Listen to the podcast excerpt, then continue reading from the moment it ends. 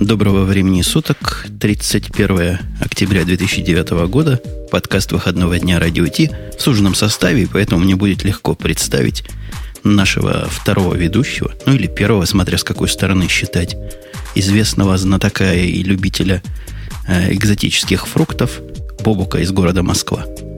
Ну и раз сегодня у нас такой прекрасный короткий состав, то я готов составить предпоследнего нашего ведущего. Э, это Умпутун из Чикаго. Э, и, в принципе, этот состав, он классический, он существовал с самого-самого начала. Мы, по-моему, единственные, кто в этом шоу э, действительно просто уже, уже 3, 3 с копейками года. И, по-моему, вот только мой микрофон из техники остался таким же с самого начала. Давай попробуем в этот раз сыграть «А помнишь, как это было?» Давай сделаем классический, настоящий олдскульный выпуск для тех, кто готов слушать про технологии, а не только слушать, как мы делаем из э, гиковского шоу «Мыльную оперу». То есть это означает, что замечательная тема, которую я сюда вставил на сегодня, про новый телефончик, вряд ли имеет шансы попасть, потому что в те давние времена такие темы мы считали западло поднимать. Ну, давайте действительно к настоящим, к кондовым темам – я думаю, не надо иметь 7 пядей в глазу и в других местах, чтобы понять, что вышел Ubuntu 9.10, который, как он называется, Бобук? Как-то он называется? Кермик Коала? Во, Кермик было, Коала была тоже, да, с, букв, с буквы K.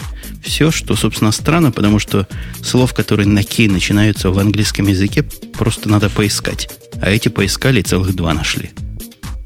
Я в какой-то момент, когда увидел, как они назовут следующий релиз, решил, что они посвятят весь релиз э, обновлению, так сказать, KDE. А, потом я, соответственно, начал внедряться в, в процесс, так сказать, релиза и смотреть, что там происходит, и понял, что никакого отношения к улучшениям KDE в данном случае, в общем, глобально-то и нет. То есть, да, конечно, KDE тоже обновился, но большая часть изменений произошла в совершенно других областях. Надо, я думаю, признаться честно, что оба мы с тобой поставили по этой самой кармической куале, потому что молодцы. Э, убунчане дают свою систему бесплатно, не надо специального представителя просить выслать, поэтому у нас будет, наверное, более обоснованный рассказ. Хотя не знаю, как ты, и я поставил вчера вечером эту самую Ubuntu 9.10, причем не с первой попытки. У тебя легко получилось ее установить? Да у меня без проблем, просто встала и заработала причем заработала в лед. Ну, единственное, что пришлось повозить, повозиться немножко с э, драйверами. А у меня встало через э, такой-то мати с таким-то напильником, но не, не беда это Ubuntu и даже не ее вина, потому что ставил я ее в новый Fusion. Новый Fusion тоже вышел, одна из наших тем, Fusion 3. И там есть замечательный режим установки для дураков. Называется Easy Install. Он замечательно устанавливает. Он понял, что раз я ставлю 64 бита Ubuntu, значит я хочу сервер. Поэтому никаких иксов он не поставил, иксоргов. И получил я такую кондовую Linux с терминалом как единственным способом взаимодействия. Что для Ubuntu, согласитесь, деск десктопное немножко странновато.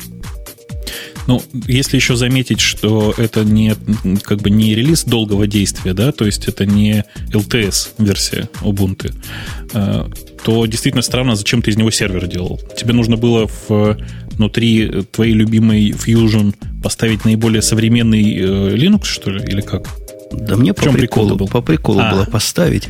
А оно так просило, говорит, давайте next нажмете, мы сами все сделаем. Дайте только юзера и паспорта. Я дал, вот оно и поставило, что решило нужным.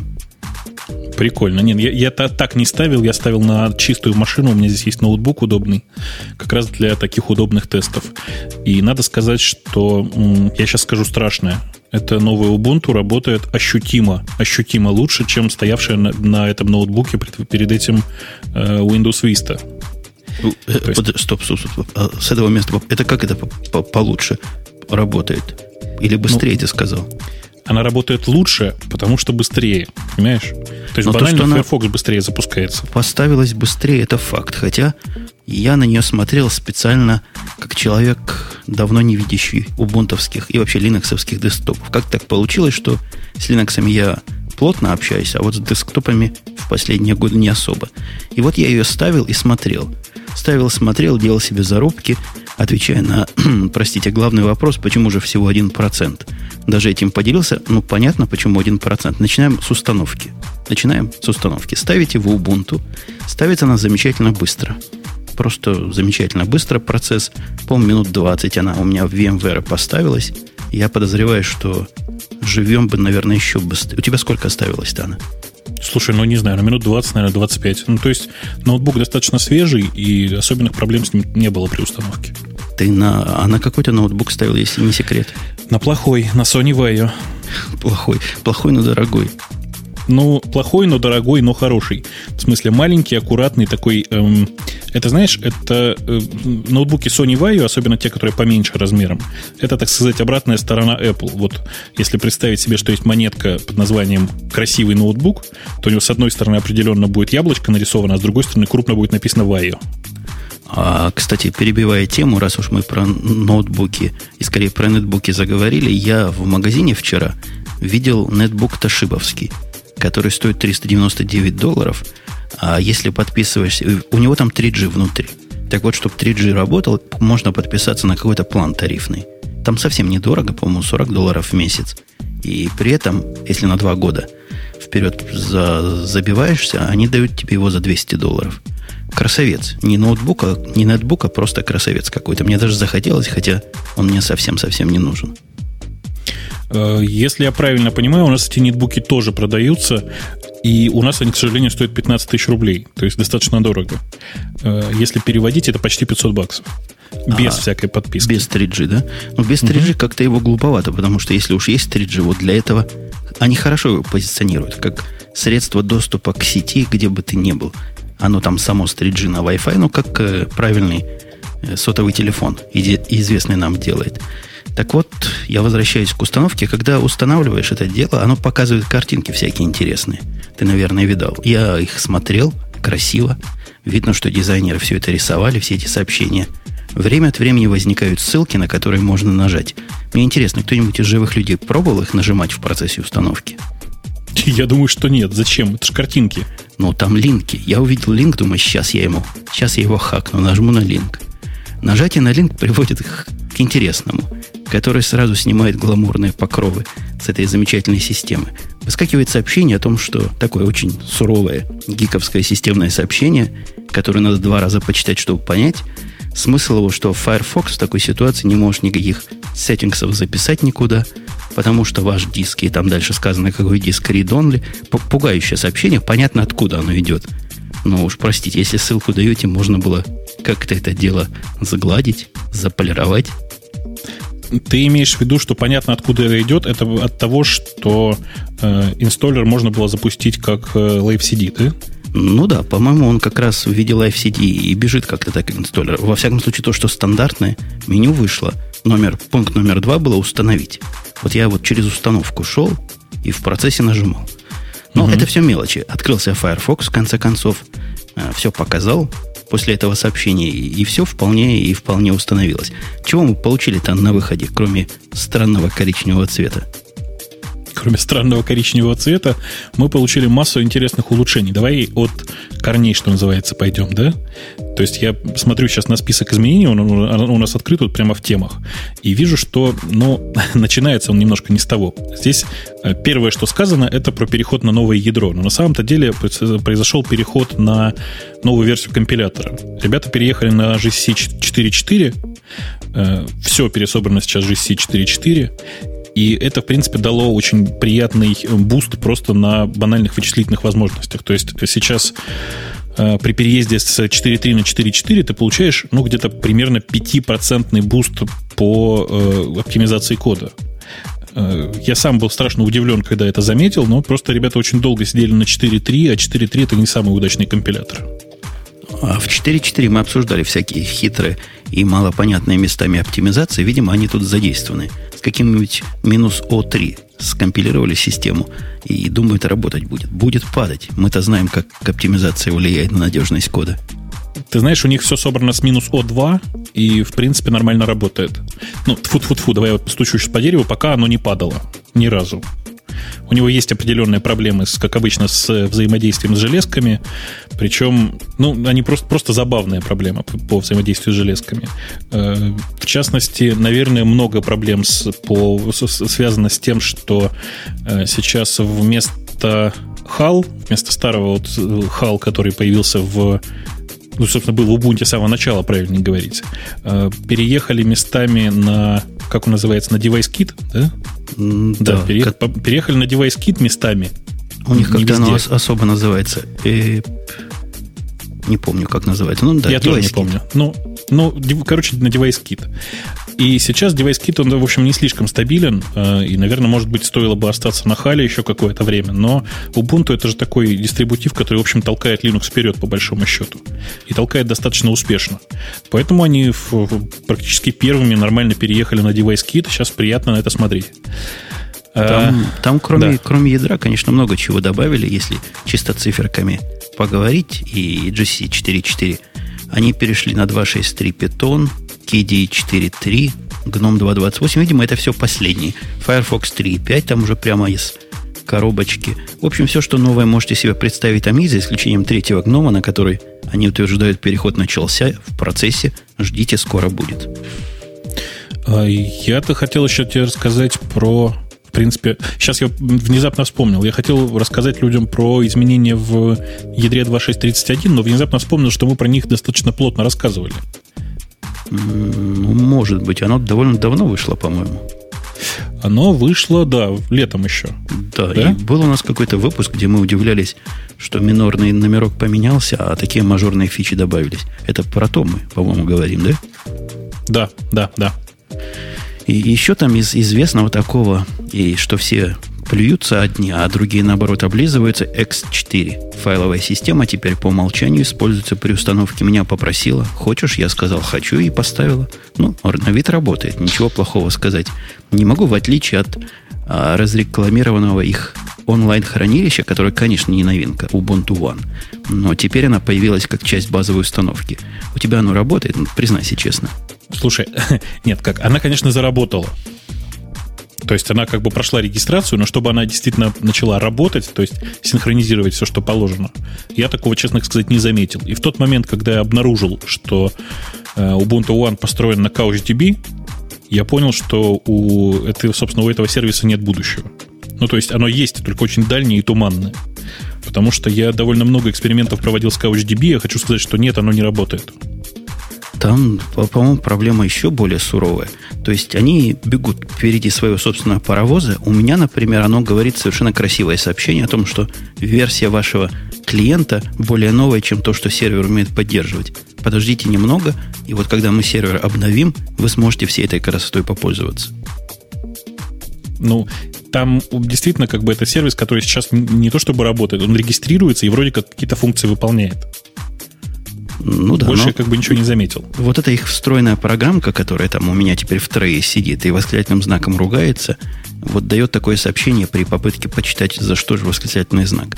Ну, может, когда-нибудь и доделают. Идея-то, в общем-то, хорошая, мы ее тоже обсуждали. Сделать этакий э, .me, наверное, сервис, да, по синхронизации и хранению своих всяких штук. 2 гигабайта удаленного хранилища вам дают совершенно безвозмездно, то есть даром, в отличие от других альтернатив. Конечно, Dropbox про другое, и Dropbox он бесплатен в таких объемах, но здесь это скорее как .me, я думаю. Это смесь Dropbox и .me. То есть это .me в смысле того, что там сохраняются автоматические настройки всякого э, Firefox и всякого Tomboy, по-моему, по-моему, не зря здесь действительно не перечислено у нас в изменениях ничего больше, потому что, по-моему, автоматически ничего пока больше не умеет пользоваться этим самым Ubuntu One. А, При этом там есть еще и просто дисковый сторож, на который можно, в принципе, сложить все. И это радует. Когда он заработает, наверное, будет особо приятно. Меня удивил, не то что удивило, меня удивили две вещи. Во-первых, оказалось, что Fusion, этот самый замечательный, о котором я все время тут пытаюсь сказать, он теперь с Ubuntu работает как с Windows. То есть режим, э, когда он показывает программки без главного окна, Unity или Unif- Unity, по-моему, называется, Unity Mode, да. он работает для Ubuntu просто как родной. То есть можно видеть убунтовские приложения у вас на десктопе без э, вне, вне его родного окружения. Это особенно прикольно смотрится, когда, например, запускаешь их новый AM клиент, который очень достойный клиент оказался. Empathy вот этот. Он сменил Pidgin, видимо, и, по-моему, он на, на его же движке бежит. А что ты про него гадкого сказать хочешь? Да нет, гадкого ничего, просто он совсем не новый. Э, Empathy появился очень-очень давно. Это было развитие Jabber клиента с, не помню теперь уже каким названием, помню только, что я в нем как бы слегка успел поучаствовать. А, потом, соответственно, действительно появилась вместо, вместо этого клиента появилась вот э, отдельная, отдельная служба на самом деле. Это служба, потому что Empathy, она состоит из раздельных компонентов. Грубо говоря, там есть сервер, который работает как э, мессенджинговый центр, и GUI для него. Так вот, Empathy действительно очень э, старый, такой хорошо работающий клиент, который э, давным-давно пора было в Ubuntu вместо Pigeon встроить. Он сильно более простой и значительно больше в стиле Ubuntu. Он, знаешь, он похож чем-то на Google Talk, если можно так сказать. То есть он, он простой, но при этом он как бы выполняет все те функции, которые от него требуются. А, и я, я, конечно, видел его и раньше. Про новости я имею в виду, что он, по-моему, впервые вставлен как основной вместо пиджина, который, как известно, must die вместе со всякими другими must die вещами. А на вид похож, мне он показался похож на джаберовский клиент питоновский, который все время забываю, как называется, по простоте и некой элегантности. Ты знаешь, о каком я говорю? да? Госип. Нет, подожди. Гаджим. А, а, во, а, а я внезапно, внезапно вспомнил, э, что Empathy перед этим назывался как раз Gossip. Во, отлично. Ага. У него там, ты а, видал, да, у ака- аккаунтов, которые гугловские, по-моему, это первый и единственный клиент, который я глазами видел, у которого есть поддержка голоса гугловского. Она не очень хорошая поддержка, к сожалению но она есть, и она действительно единственная, у кого она работает уже, уже нормально. То есть она работает у него сильно лучше, чем, допустим, у Psy, у которого непонятно, что сейчас с ней. То есть есть ветка Psy, ты знаешь, да, который, в которой поддерживается голос. Но как-то там он очень хитро поддерживается. Я, к сожалению, не смог этого ни попробовать, ни почувствовать, потому что это единственный на моей памяти дистрибутив Ubuntu, который я ставил в виртуальной машине, в котором я не смог подключить звук никак. Что бы я ни делал, все свои знания использовал, даже форумы читал. Никак. Звука нет. Не звучит. То есть он звучит, но очень недолго. После этого замолкает. А я тебе расскажу, что нужно сделать. Нужно убить демон Tools Audio и не запускать его больше. Чтобы вреда не наносил. Но я попробую после запуска, после записи этого подкаста дальше поубивать. Чего еще? Там, кстати, есть еще одна редакция, которая как-то к десктопам совсем никакого отношения не имеет, называется Ubuntu Enterprise Cloud, в котором есть заточки под амазоновский EC2 и UEC. Что такое UEC? А, это оно так называется. Это как UEC. раз и есть. Это и есть Ubuntu Enterprise Cloud, да. В чем заточки-то? Ты ставил, видал? Я пока ничего не ставил, но у меня как бы и Elastic Cloud это, собственно, нет для того, чтобы проверить. А, тем не менее, я представляю себе, что они там сделали. Ну, они просто добавили туда тузы, которые, собственно, нужны для работы с Elastic Cloud. И, наверное, все. То есть это готовые установочные образы, которые можно поставить в Elastic Cloud.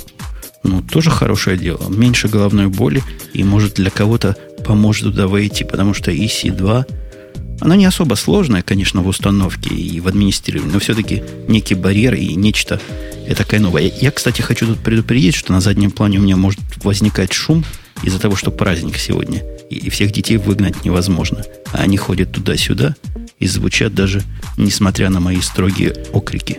Слушай, а я правильно понимаю, что у нас такой хардкорный выпуск исключительно для того, чтобы пугать гиков? Конечно. Ты расскажи, во что ты одет сегодня? Э, на мне черная рубашка, черные брюки, черные причерные носки, э, и вроде бы все. И черные, черные, черные наушники еще. Ага, а я гораздо более страшен, потому что на мне всего, что ты рассказал, только черные черные наушники. О май. Жень, я не хотел этого знать. Сделай меня разведить, пожалуйста. Давай это, вернемся это, к теме. Это да? была шутка. Все остальное ну, я тоже понял, где-то конечно, есть. Конечно. Где-то всегда есть. Я хочу сказать, что самое это интересное для меня в серверных изменениях это нормальная поддержка iSCSI. Ну, то есть, честно скажу, что я не пробовал, но судя по описаниям, iSCSI наконец-то сделан как надо. То есть, наконец-то э, рутовый раздел можно хранить на iSCSI диске. Представляешь? С трудом. Для тебя это актуальная проблема. А, это серверный дистрибутив, я понял. Конечно, ты, конечно. И, и неужели ты на сервер его поставишь? Нет, его я на сервер не поставлю, потому что он не LTS. То есть у него время жизни слишком маленькое, время поддержки слишком маленькое. Следующий LTS релиз, конечно, поставлю. У нас есть сервера под Ubuntu, они вполне себе работают. Э, знаешь, где чаще всего используются у нас сервера под Ubuntu? Там, где нужно, э, там, где питоновое приложение крутится. Понимаешь, почему, да? Нет. Что ж в нем такого питонового? Потому что в убунтовском репозитории, как ни странно, есть практически все э, экстеншены питона, все питоновые библиотеки, которые только можно придумать. Конечно, можно этот репозиторий подключить в Debian, но как бы смысла глобального нет, потому что во всем остальном э, Ubuntu и Debian они очень сильно похожи. Интересная идея. Я бы тоже с удовольствием попробовал, но мне не то, что руки, мне ноги и голову оторвут, если я попробую Ubuntu поставить на работе. С точки зрения mm-hmm. наших местных юристов, это такой дистрибутив, который на три плохих буквы. Я думаю, что тебя заставят э, в обязательном порядке ставить Solaris на новых машинах. Конечно, а этот нельзя, да. потому что поддержка на него стоит подозрительно дешево. То есть наверняка что-то не так. Дистрибутив, который поддерживается в год, и это стоит меньше, чем 2000 долларов, это не проходит. Обязательно 2-3 тысячи заплати, вынь да положи.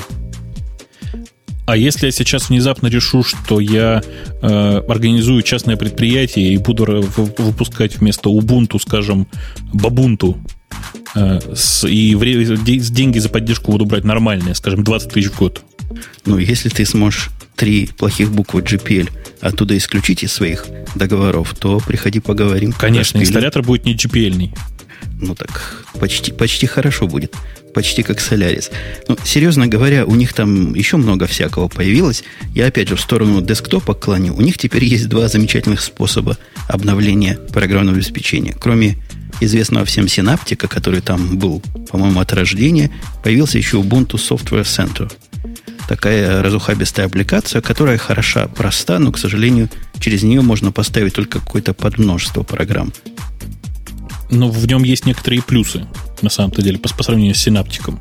То есть, грубо говоря, если у тебя сейчас есть какой-то дебиановский пакет, то по double-клику, собственно, и вызывается этот самый software-центр, который ставит э, свежие пакетики.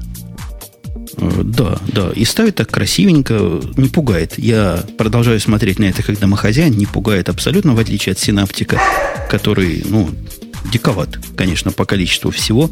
Найти там что-то, если ты не знаешь, что ищешь, трудновато. Но вот с этого момента я начинаю наезжать. И я постоянно наезжаю тут в бэкграунде, в этот момент наеду еще раз. Простому домохозяину две системы установки программ кажутся диковатыми немножко. Зачем мне две? Нельзя ли мне одну оставить? Слушай, ну, синаптик там вообще спрятан достаточно далеко, и его еще надо найти. А, а, а по поводу спрятан, я хочу вопрос аудитории задать, который наверняка знает ответ. Догадайтесь, дорогие том самом замечательно простом гноме, который там установлен по умолчанию и представляет собой юзеровский единственный неповторимый интерфейс Ubuntu. Ну, не единственный, но неповторимый. Догадайтесь, в каком пункте больше всего подпунктов? В каком пункте их главного меню? Тишина такая. Ну, Нет, ты, знаете, ты знаешь они, ответ? Они не угадали. Конечно, я точно знаю. Самый, самый главный пункт в меню – это м, м, текстовые редакторы. Нет, нет, нет. Там есть два э, хороших пункта, которые мне с трудом, я с трудом понимаю разницу. Одна называется, по-моему, Preferences, вторая называется Administration. Она у меня закрыта сейчас Ubuntu, я не вижу. Два пункта, между которыми всегда трудно понять, почему их два. И если посчитать количество там подпунктов, вот оно забивает все остальное. Ну, что ты удивлен? Почему ты удивлен? Это же нормально, это же Linux. Это то, что называется блеск и нищета open source. Ну, я удивлен. Я не удивлен. Я просто вижу, что до десктопности пока не то, чтобы сильно близко, а да скорее на, наоборот. Да ладно, вот э, я думаю, что твоя собака с удовольствием бы поставила, ну, если не Ubuntu, то, скажем, Федору в качестве своей домашней операционной системы, если бы в ее будке был ноутбук или даже нетбук. Не, ну там есть более такие разочаровывающие факты. Например, попытка зайти на сайтик радио T-com. Знаешь, чем заканчивается? Догадайся с одного раза. Она предупреждает, что у тебя там содержатся опасные какие-нибудь вирусы и скрипты? Не-не-не, она говорит, хороший сайт, только я его играть не буду, пока вы флеш не поставите. И в этот момент она мне предлагает выбор из трех. Из трех пунктов, чего бы мне можно в этот момент поставить. Причем два из них примерно одно и то же. Оно гномовский флеш-плеер, еще какой-то другой гномовский флеш-плагин и, и, и родной. Какой выбрать из них? А какой бы ты выбрал? Я выбрал первый. Не, ну гнешем пользоваться нельзя, ты что?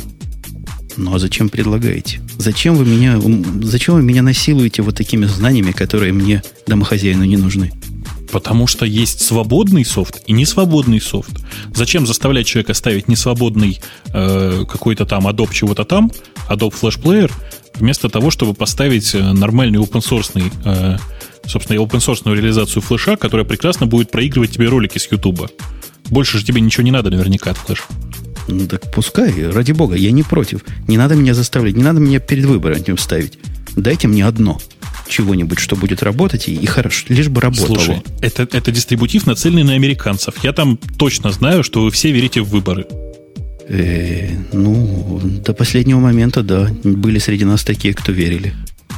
Ну вот видишь, вот для этого, собственно, и сделано. Точно такая же имитация выборов. Приходишь, говоришь, а вот, вот вам, вот вам три, знаешь, три варианта. Куда пойти, сюда, сюда или сюда? Ну, ты выбираешь. А кто, ты же не знал, что там есть единственный правильный ответ. Да. Единственный правильный ответ там поставить адобовский флешплеер. Там надо поставить специально такую меточку. Все три варианта, чтобы были, но возле остальных написать no, no way или никогда, never.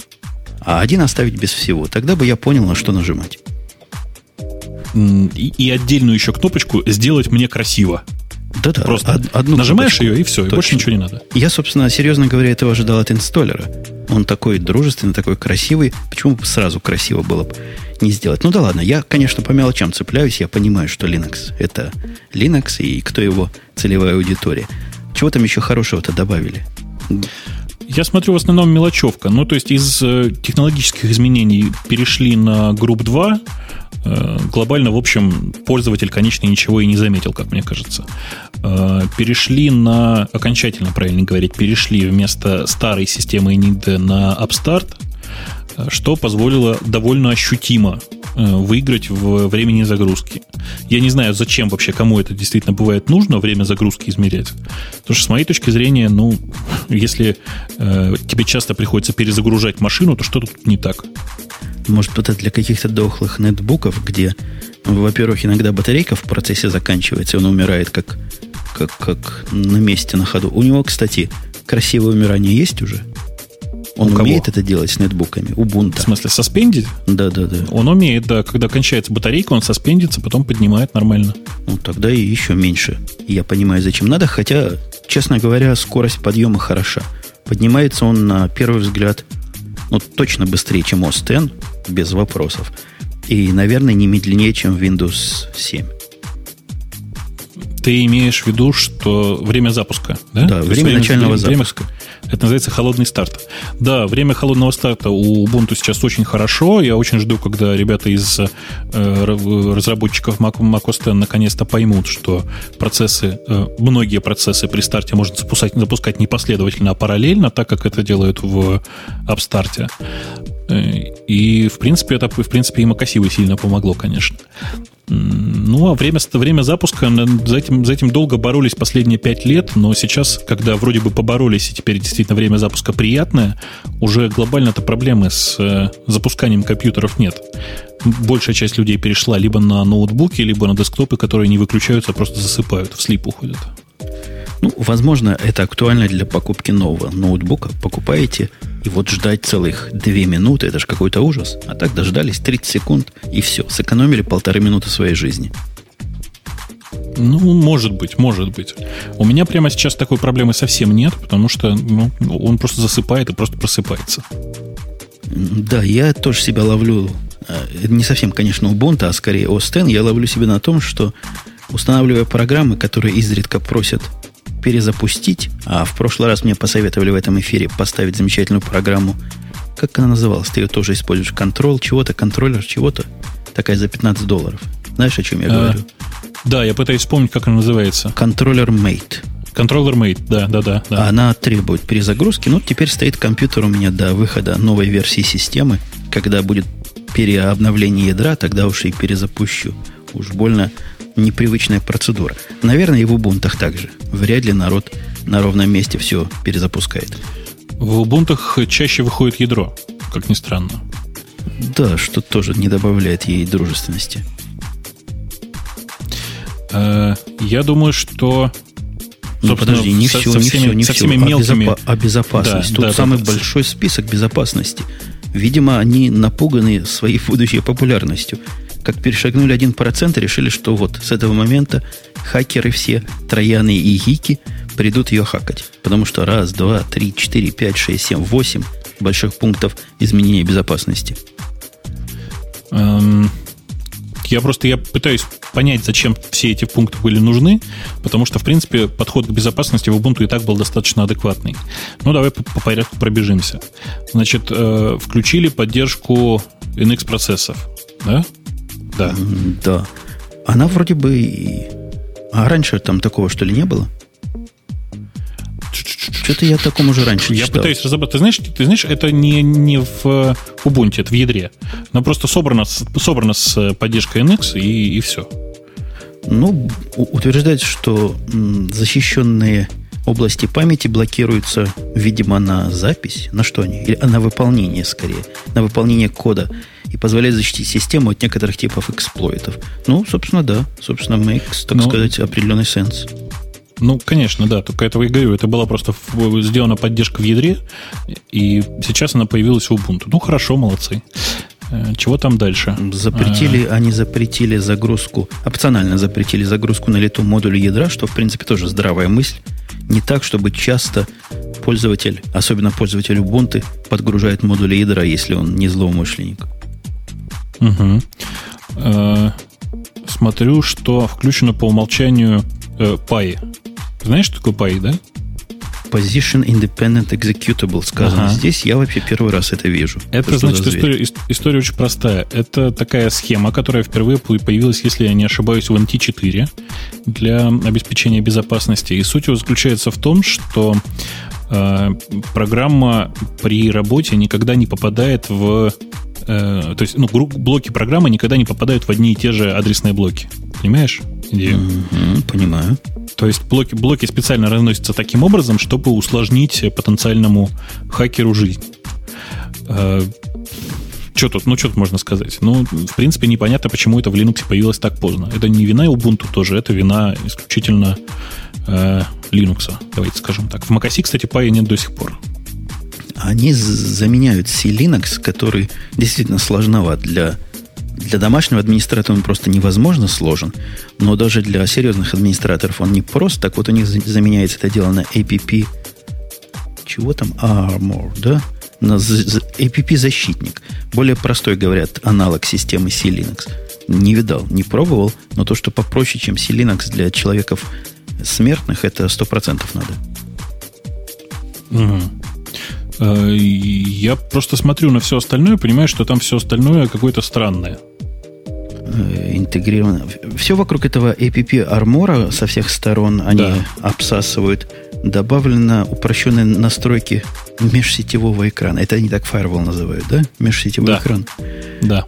Uh, утилита UFW и используется для этого. Ну, молодцы. Это что-то, что из IP Table сделает человеческие правила, для него делает ну, человеческие типа правила. того, да. Типа того. Ну, понятно. Это, так, это, это такой скрипт, который э, по большому счету помогает работать с IP Tables. Ну, скриптов таких миллион и не с тем числа, но вот появился у них какой-то стандартизированный, может, будут его продвигать и развивать.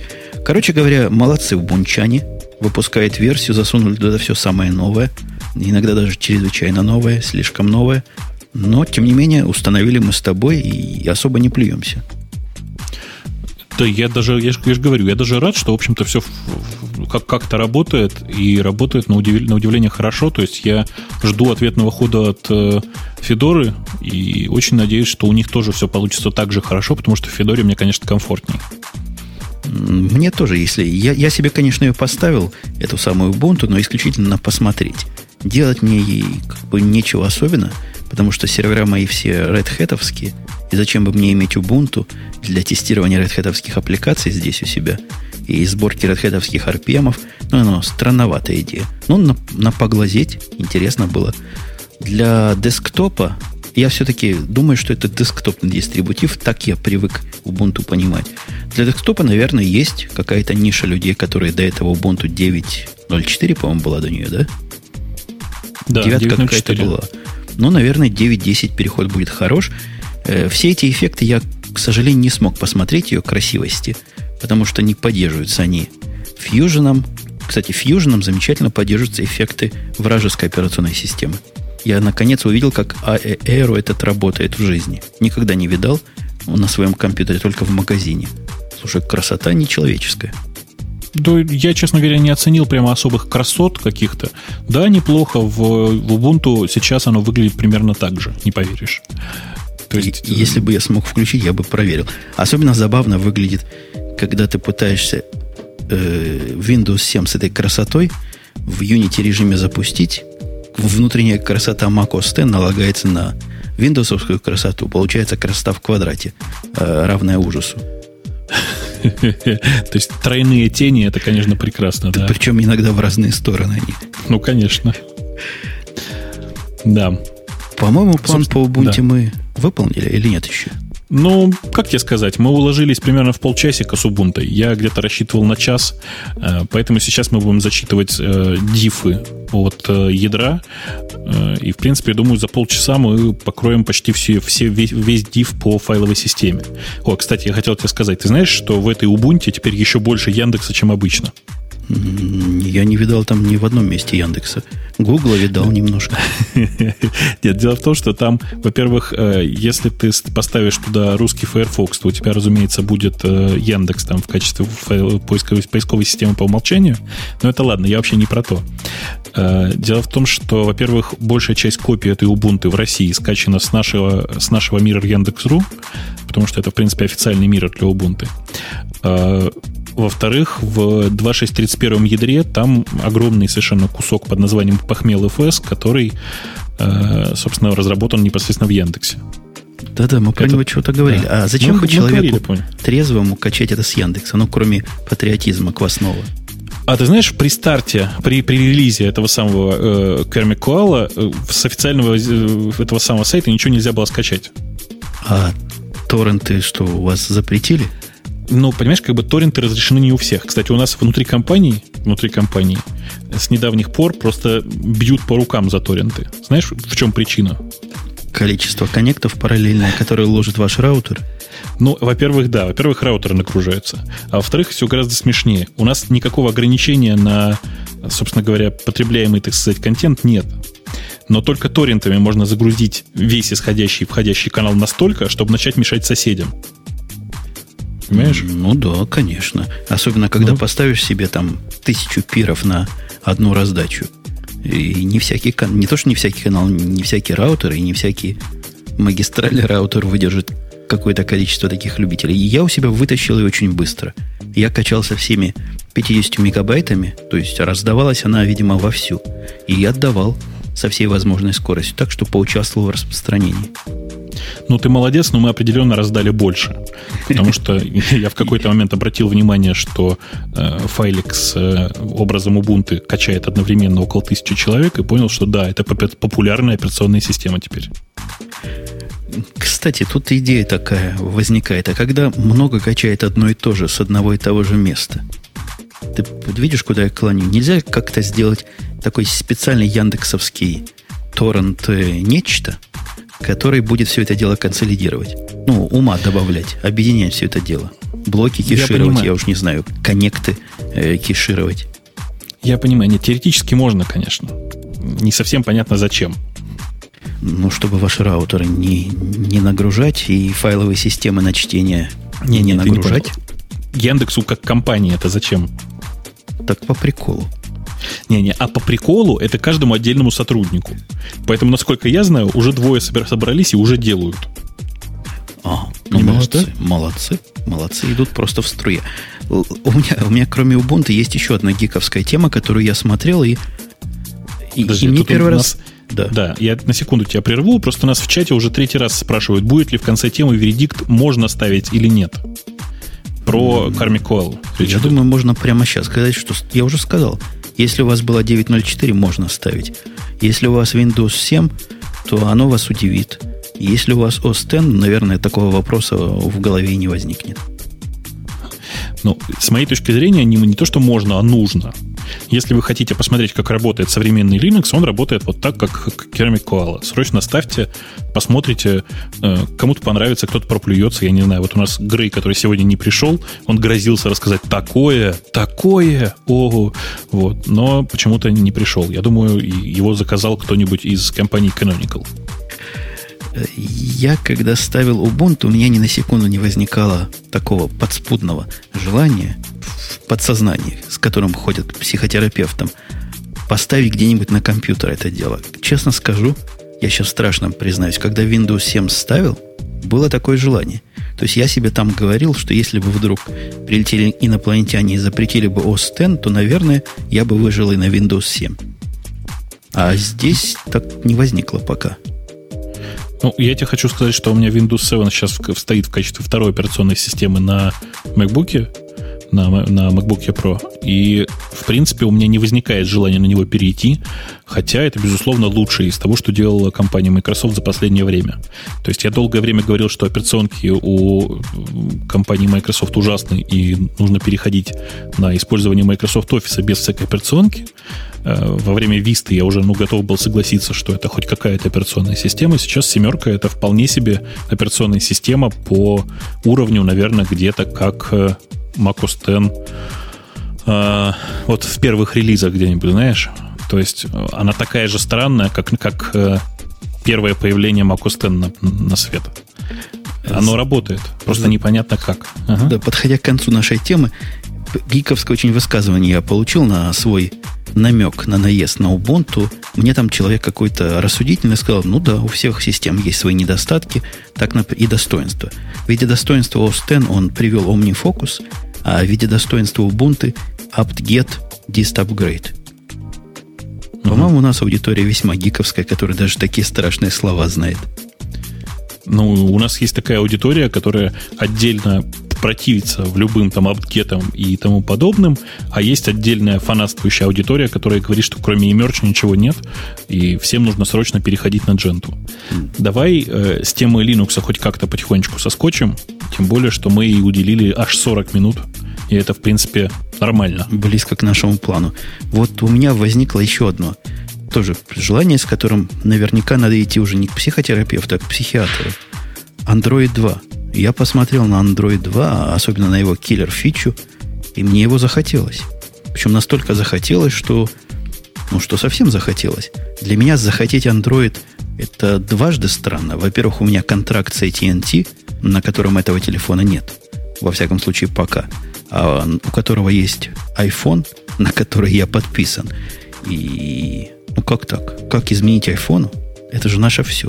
Я почти уже подсел, как говорят, на измену здесь.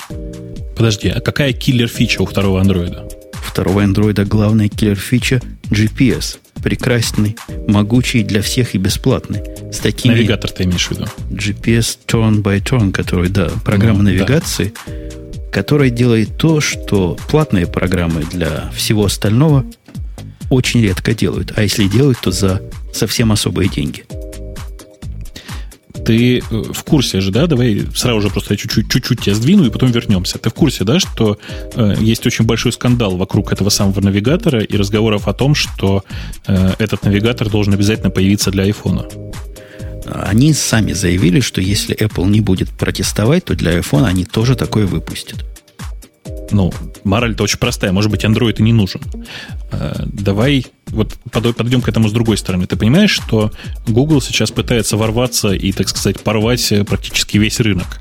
Потому что они собираются сделать навигатор, который э, будет бесплатным и при этом по качествам ну, не сильно хуже, не будет сильно уступать тем существующим платным навигаторам, которые сейчас есть. Ну, вообще, автоматически. По поводу да. пытаться uh порвать, ты немножко задержался в своих выводах. Похоже, они рынок этот уже обрушили. Падение акций Том-Тома было на этой неделе, в конце недели. Падение, по-моему, Гармина такое серьезное, как во времена хороших суровых кризисов. Э, смотри, они обрушили не, только Том-Том и Гармин, они действительно обрушили весь рынок, рынок навигаторов. Но они обрушили не рынок навигаторов как устройств, а рынок навигаторов как компаний. Э, что сейчас будет с компаниями, с, точнее, с самими устройствами, не очень понятно. Э, потому что, потому что, ну, например, смотри, у Garmin довольно долго была такая функция, как выгрузить свой трек и посмотреть его на Google Maps. Очевидно, что сейчас в борьбе с конкурентом Google, э, Garmin должна будет заблокировать эту функцию, просто делать свои карты в онлайне. Для того, чтобы люди могли это посмотреть. Э, та же история с Том Томом. Там, в принципе, была довольно плотная интеграция с э, Google Maps, потом они ее в какой-то момент оторвали, и, насколько я понимаю, обратно возвращаться сейчас они точно не будут. М? Я, я вообще с грустью, если бы я был э, владельцем или совладельцем одной из этих компаний, как и производители программ, так и производители железок, особенно производители железок, я бы смотрел с грустью в будущее. Потому что будущее мне становится их будущее все менее и менее... Э, не то, что непонятно, понятно. Плохое у них будущее. Кому понадобятся GPS-навигаторы, кроме тем, тех, кто покупает новые автомобили? Вам в автомобиль всунут его за чудовищные деньги, но коробочные стендалон устройства, они на, на прямой финишной находятся, на мой взгляд. Не знаю. Я смотрю сейчас на то, что сделали в качестве навигатора на андроиде, и понимаю, что мне, в принципе, не хватает некоторых функций на нем, и непонятно, когда они будут сделаны. Эти функции почти всегда есть в Ой, в больших, в больших коробочных навигаторах. Например, У меня, ну, например. На, например, например, э, где нормальный, э, собственно, где нормальный крепеж к, ну, я уже не говорю к мотоциклу, где нормальный крепеж к э, прикуривателю у, у, у устройства, которое называется Droid, да? Там они, есть, же, они же вместе да, с там, дроидом там, его запустили. Да-да-да. У них есть этот аксессуар, который тоже умный, кстати говоря. Он понимает, когда к нему подносят телефон. Это, это тоже нечто новое. Чтобы устройство сообщало, во что его воткнули, это хорошо. Это свежая относительная идея. Как только вставляешь туда, он включается в режим навигации, но ты прав. Провода к прикуривателю нет, я так думаю, они из соображений эстетики это сделали. Ну, что за проблема добавить провод для зарядки? А, окей, хорошо, давай пойдем, пойдем чуть-чуть дальше. Скажи мне, пожалуйста, насколько я сейчас вижу э, Google Maps, а у них в этом навигаторе на самом-то деле данные от Google Maps э, не очень хорошо работают и в Украине, и в России, и, ну, как бы, и практически во всех мелких городах России он выглядит ужасно. При этом карты, готовые для других навигаторов, уже давным-давно есть. Я, так, да? я так понимаю, проблема еще более широка для России и Украины. Если я правильно понимаю идею этого навигатора, это первый исключительно онлайн-навигатор. Он карты берет в процессе. GPS-сигнал он берет по GPS, как положено, но карты и накладывание тебя на эту карту он берет через 3G. То есть без интернета эта штука вообще не, не предполагается, что она будет работать. А у вас Нет, в России ну... 3G там как-то не повсюду. Во-первых, он не повсюду, но при этом не надо забывать, что GPRS-то есть везде, и, в принципе, карт для GPRS для карт достаточно. Конечно, ты попадаешь на деньги, но это бог с ним. Дело ведь не в этом. Даже если 3G появится, он появится снова в городах. Вдоль трасс, где для меня наиболее актуален э, навигатор, его использовать совершенно бесполезно. Ну, это, это да, это российская специфика, я согласен. Хотя пригружать карты я думаю, тоже можно придумать всю эту загрузку. При этом масса плюсов как раз твоего подключения теряется, которые делают настолько э, гугловский, гугловский turn-by-turn интересен. Ну, например, он умеет вам показывать э, все, что в картах вы можете себе представить в гугловских, можно и наложить в уме, наложить это на навигацию. Например, Э, когда вы подъезжаете в такое место, где сложная развязка, а у Гугла есть фотографии этого места, а у Гугла есть фотографии почти всей Америки, то он вам прям покажет картинку и какая дорога должна быть, и где ехать, и где поворачивать. Ну, такого, такого трудно себе представить где-то где у конкурентов. Ну, вообще, я не знаю, как у вас там в других как бы навигаторах, которые не, не андроидовские, да, но в большинстве навигаторов, которые есть у меня здесь, и которые я проверял я в, на, на местности, что называется, всегда есть картинка развязки. Не, не, картинка есть, развязки, да, действительно есть в правильных навигаторах. И даже в том страшненьком, что у меня встроен в машину, он рисует полосы, с какой становиться, куда ехать.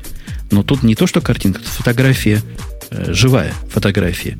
И на эту фотографию наложен маршрут поворота или маршрут маневра. Я понимаю, но гораздо интереснее на самом-то деле было бы не, не издеваться таким забавным образом, а снимать данные с камеры. Это было бы намного более прекрасно, мне кажется. Да, но тут есть, по-моему, я где-то читал, почему так не делают. Когда-то была у нас подобная система в обсуждении, потому что водители будут слишком часто глазеть в этот экранчик вместо того, чтобы смотреть в стекло. Тебе не кажется, что это отмазки? Фиг его знает. Я в последнее время встречаю все больше и больше продвинутых навигаторов, которые, судя по убогости их визуализации, специально стараются сделать так, чтобы вы на них не смотрели. Mm-hmm. Подожди. То есть делают настолько плохую визуализацию, что тебе неприятно смотреть, да? Или ну, неинформативно? Да. Она... Посмотреть, конечно, можно, но смысла особого нет. Оно так все хорошо разговаривает и так тебя хорошо предупреждает, что переносить взгляд, ну, особой информации не добавит, в общем-то. Скажи, а ты в машине э, музыку там или подкасты слушаешь? Слушаю. А тебя не отвлекает вот одно от другого? Ну, они, те, которые айфоновские программы, они музыку приостанавливают, умные из них. Говорят чего-то красивым э, женским голосом. Для некоторой части нашей аудитории красивым мужским голосом. Тех, кто на маках. И музыка дальше идет. Все в порядке. А, она у тебя приостанавливается, да? Да-да, она так замолкает аккуратненько, fade out делается, поэтому fade in, все как у больших. Так делает Navigon, например. Та другая моя программа, которая запасная для айфона, э, Copilot, она сурова, она просто музыку выключает и все. Не положено. Угу.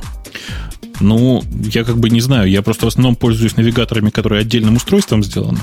И у меня для этого есть важная причина. Я как бы готов потерять э, навигатор, в том смысле, что готов остаться без навигатора, потому что, например, села батарейка или, там, не знаю, или и что-то сломалось, да, что-то испортилось. Но остаться одновременно без навигатора и телефона я вот не очень готов. То есть я не готов объединять эти два устройства в одно. Но это у тебя специфика, что ты их не можешь заряжать в процессе. Я, я думаю, могу, почему нет? Ну, а почему же ты останешься без них, если они заряжаются в этот момент? Ну, как бы я, как это, я могу поставить его, например, ну, представь себе, да, ситуацию. У меня, у меня же мотоцикл, ты помнишь, да? Э, я поставил его там на руль куда-нибудь, закрепил этот телефон. И в какой-то момент, ну, например, я попадаю в аварию. Ну, хрен с ним с навигатором. Но телефон-то у меня останется. А, если я закрепил на руль телефон, то я останусь без всего. Без навигатора, без телефона. Без, ну, как, как можно жить-то?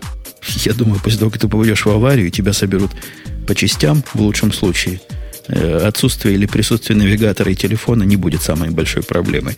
А, а серьезно говоря, мне кажется, для таких, как ты, экстремистов-водителей, экстремалов скорее – надо типа моего OnStar навигации, когда никакого прибора нет, а есть одна кнопка, нажимая на нее, появляется тетка там и говорит, куда поедем, господин. А потом все время тебе в ухо говорит, где поворачивать. И голосом, да, интересуется у тебя, куда поехать? Конечно, она там, там живой человек сидит, у которого GPS с твоим местоположением. Вау, что, серьезно? Подожди. Да-да, именно такая система. Говорит, сэр, я, я однажды ее включал, она говорит, сэр, вы проехали поворот, вы это специально сделали. Я говорю, да нет, пропустил. Она говорит, ну давайте, через 300 ярдов будет еще один, не пропустите. Слушай, подожди, а там только голос, да? Там видео нет? Видео нет. Там все просто. Одна кнопка есть. Вот все. Одна кнопка нажимаешь, активизируешь, и голосом с ней общаешься. Не, ну, слушай, я не готов. Вот я не готов. Вот если бы было, было видео, или хотя бы там, ну, изредка раз в 5, 5 секунд обновляющееся фото, понимаешь, да? Чтобы я видел, с кем я общаюсь. Там, судя по голосу, то ли индийцы, то ли мексиканцы, поэтому, конечно, к ним надо привыкать сильно.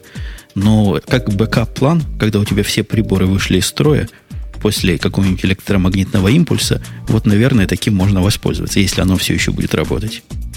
Я боюсь, что после электромагнитного импульса выйдут из строя все телефоны. Да, а эта штука работает по 3G, который в машинку прямо засунут. Э, хорошая фича, которую я тут намекнул, у этого прибора есть, она умеет показывать то, что у многих, да не у многих, а у всех сильно платный отдельный сервис. Я не знаю, видел, видал ли ты навигации, которые пробки показывают, и по этому делу реально тебе маршрут меняют в зависимости от загрузки дороги.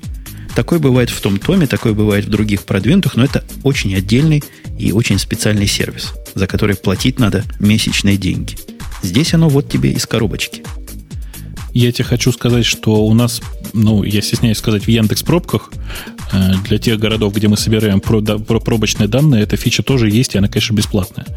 Э, если подойти к этому со стороны, так сказать, андроида, то возникает классический вопрос. Дело в том, что я вообще обычно вот информацию о пробках смотрю, а потом для, для расчета маршрута выключаю. Э, потому что для меня эта информация о пробках, она интересна как информация. Я на самом-то деле достаточно хорошо знаю Москву и э, как бы тебе объяснить? Я э, лучше, чем любой навигатор, знаю маршрут, который мне сейчас нужен. Ну, ты, ты, видимо, у тебя какая-то, наверное, голова особо продвинутая в этом смысле, потому что причины и, и алгоритмы возникновения пробок, допустим, между моей деревней и Чикаго, я понять не могу. Я знаю одно правило, то есть в какое время ехать туда, когда никто не едет, а какое время ехать обратно, но это уж слишком э, суровый алгоритм. Возвращаться обратно в 11 ночи и на работу ехать в 2 часа дня. Да, в 2 часа уже поздно, в час дня. Тогда доедешь быстро. Все остальное время мне эта штука могла бы помочь. Я перед выездом с работы всегда смотрю загруженность не, не, не в Гугле смотрю, а в каком-то другом сервисе смотрю, не помню, как называется, чикагский а особый, и выбираю маршрут. А тут это меня сэкономит, и маршрут можно пересчитать в процессе. Ну, я не знаю, как у вас, у вас, а по нашим условиям это очень и очень ценный сервис. Ну, по, по нашим условиям пробки тоже очень-очень и очень ценный сервис, э, и мы его активно развиваем и постоянно с ним что-то делаем. Но э, еще раз повторюсь, это не, не сервис для всех. То есть в Москве я просто хорошо знаю, я, понимаешь, по, так сказать, по, ввиду того, что я еду на транспортном средстве, которое несколько выше окружающих меня автомобилей, то я с интересом в пробки заглядываю в машины. И, наверное, ну, в каждой пятой машине есть Яндекс Пробки. Действительно, это очень сильно людям помогает, потому что они смотрят на текущую ситуацию, и я тебе скажу страшно. У нас там есть такая забавная функциональность оставить точку, то есть оставить отметку, например, авария тут, да, или что-нибудь еще вот там, где я стою. Э, люди нас навострились этими точками общаться, и вплоть до того, что друг другу анекдоты рассказывают, паразиты. Ну, неважно. Так вот, я, я, я тебя перебью. Я хотел да. посмотреть, как ты посмотришь в окно моего автомобиля. Не подпрыгнешь так высоко. Ну, у меня достаточно высокий мотоцикл, и я как раз примерно на уровне твоего окна. Да ты гонишь. Так Бывает таких Ну, я мимо высоких. хаммеров проезжал неоднократно. Но ты не проезжал в виде хаммеров luxury подвески, которые на, по-моему, 40 сантиметров выше, чем все остальные. Ну, окей, значит, я на, на уровне твоего зеркала. Договорились. Как бы тебя не а. сбить в следующий раз этим зеркалом. Так, Тут спокойно, сбивать меня не надо. Так вот, конечно, информация о пробках, она в городе страшно полезна сама по себе. Я пока не уверен, что она страшно полезна в навигаторе. Ну, бог с ним. Допустим, что домохозяйке, да, или там человеку, который не очень хорошо знает, где он едет, это очень полезная информация, очень э, такая актуальная. А, окей, а я правильно понимаю, что чуваки в Гугле решили не заморачиваться и решили просто поругаться со всеми навигаторами на свете, да? То есть оставить только свой. Ну, мне кажется, да, такой план. При, прижучить весь этот рынок, при том, что это даже демпингом назвать нельзя. Бесплатная аппликация, которая убивает класс э, заметных платных аппликаций. Том-том стоит, я вам напомню, 99 долларов для айфона. Если эта штука выйдет за 0 долларов, догадайтесь одного раза, сколько же людей будут покупать Том-том. Том-Том за 99 долларов вместе с креплением и внешним GPS. Ничего подобного. Том-Том с 99 долларов программа. Внешнее крепление стоит под 100 долларов еще отдельно. А, оно 199 долларов стоит вместе с креплением. Вру, конечно. Э, я Том-Том просто под э, iPhone не пробовал, но действительно, если выйдет бесплатное такое э, приложение, то оно довольно сильно замучает тех, кто пользуется сейчас Том-Томом. Но это ведь приложение только для штатов. Потому что и в Европе не везде 3G, а где есть 3G, то он, мягко говоря, не бесплатен. Э, и в, Южной Америке, там южнее штатов, в какой-нибудь Мексике, там тоже не так все хорошо. То есть это, это сервис, по большому счету, только для штатов сейчас, да? Ну, в общем, скорее да, чем нет. Но с третьей стороны, а кого, собственно, волнует чего-то за пределами? Какого вас не волнует за пределами коль- кольцов ваших, колец? Так здесь мало кого волнует чего-то за пределами Северной Америки. Ну, ну... А в Канаде? Для Канады оно наверняка будет работать. Под Северной Америкой обычно Канаду. Все эти устройства имеют хорошие карты для всей Северной Америки, включая Соединенные Штаты и Канаду в том числе. Не, это, это конечно, устройство убийца. Я просто с ужасом. А сколько оно стоит будет? Сколько стоит дроид, собственно? Дроид, да, дроида был у нас обзор, который мы обещали не трогать. Он с подпиской продается, он тоже такой не, непростой. Хорошо выглядящий, кстати. Очень танковый дизайн. По-моему, 200 долларов с подпиской. Что-то я такое читал. Но тут бы Ильдар бы, конечно, мог сказать. А, не, недорого стоит, не дороже айфона, а выглядит... Мне он выглядит а, привлекательно. Слушай, а напомни мне, сколько стоит подписка, ну, то есть сколько ты платишь на самом деле в месяц по этой подписке? Я к, к чему? Просто сколько будет стоить годовое владение э, таким навигатором? По подписке за что? Ну, за айфончик? Еще раз. Ты платишь, ты, ты платишь 200 долларов, нет, за, э, например, за Droid, да? И каждый месяц ты платишь сколько еще? Ну, ты платишь какой-то тарифный план. Наверняка ну, вот самый дешевый будет долларов 60. Это так по минимуму будет. Может, 50, чтобы конкурировать с айфоном. А в жизни, ну, человек там закажет себе немножко смс немножко того, немножко всего. Долларов 70-80 в месяц, я думаю, и выскочит. То есть, то есть 80 долларов за пользование красивым навигатором, потому что ничего другого в этом телефоне меня не возбуждает.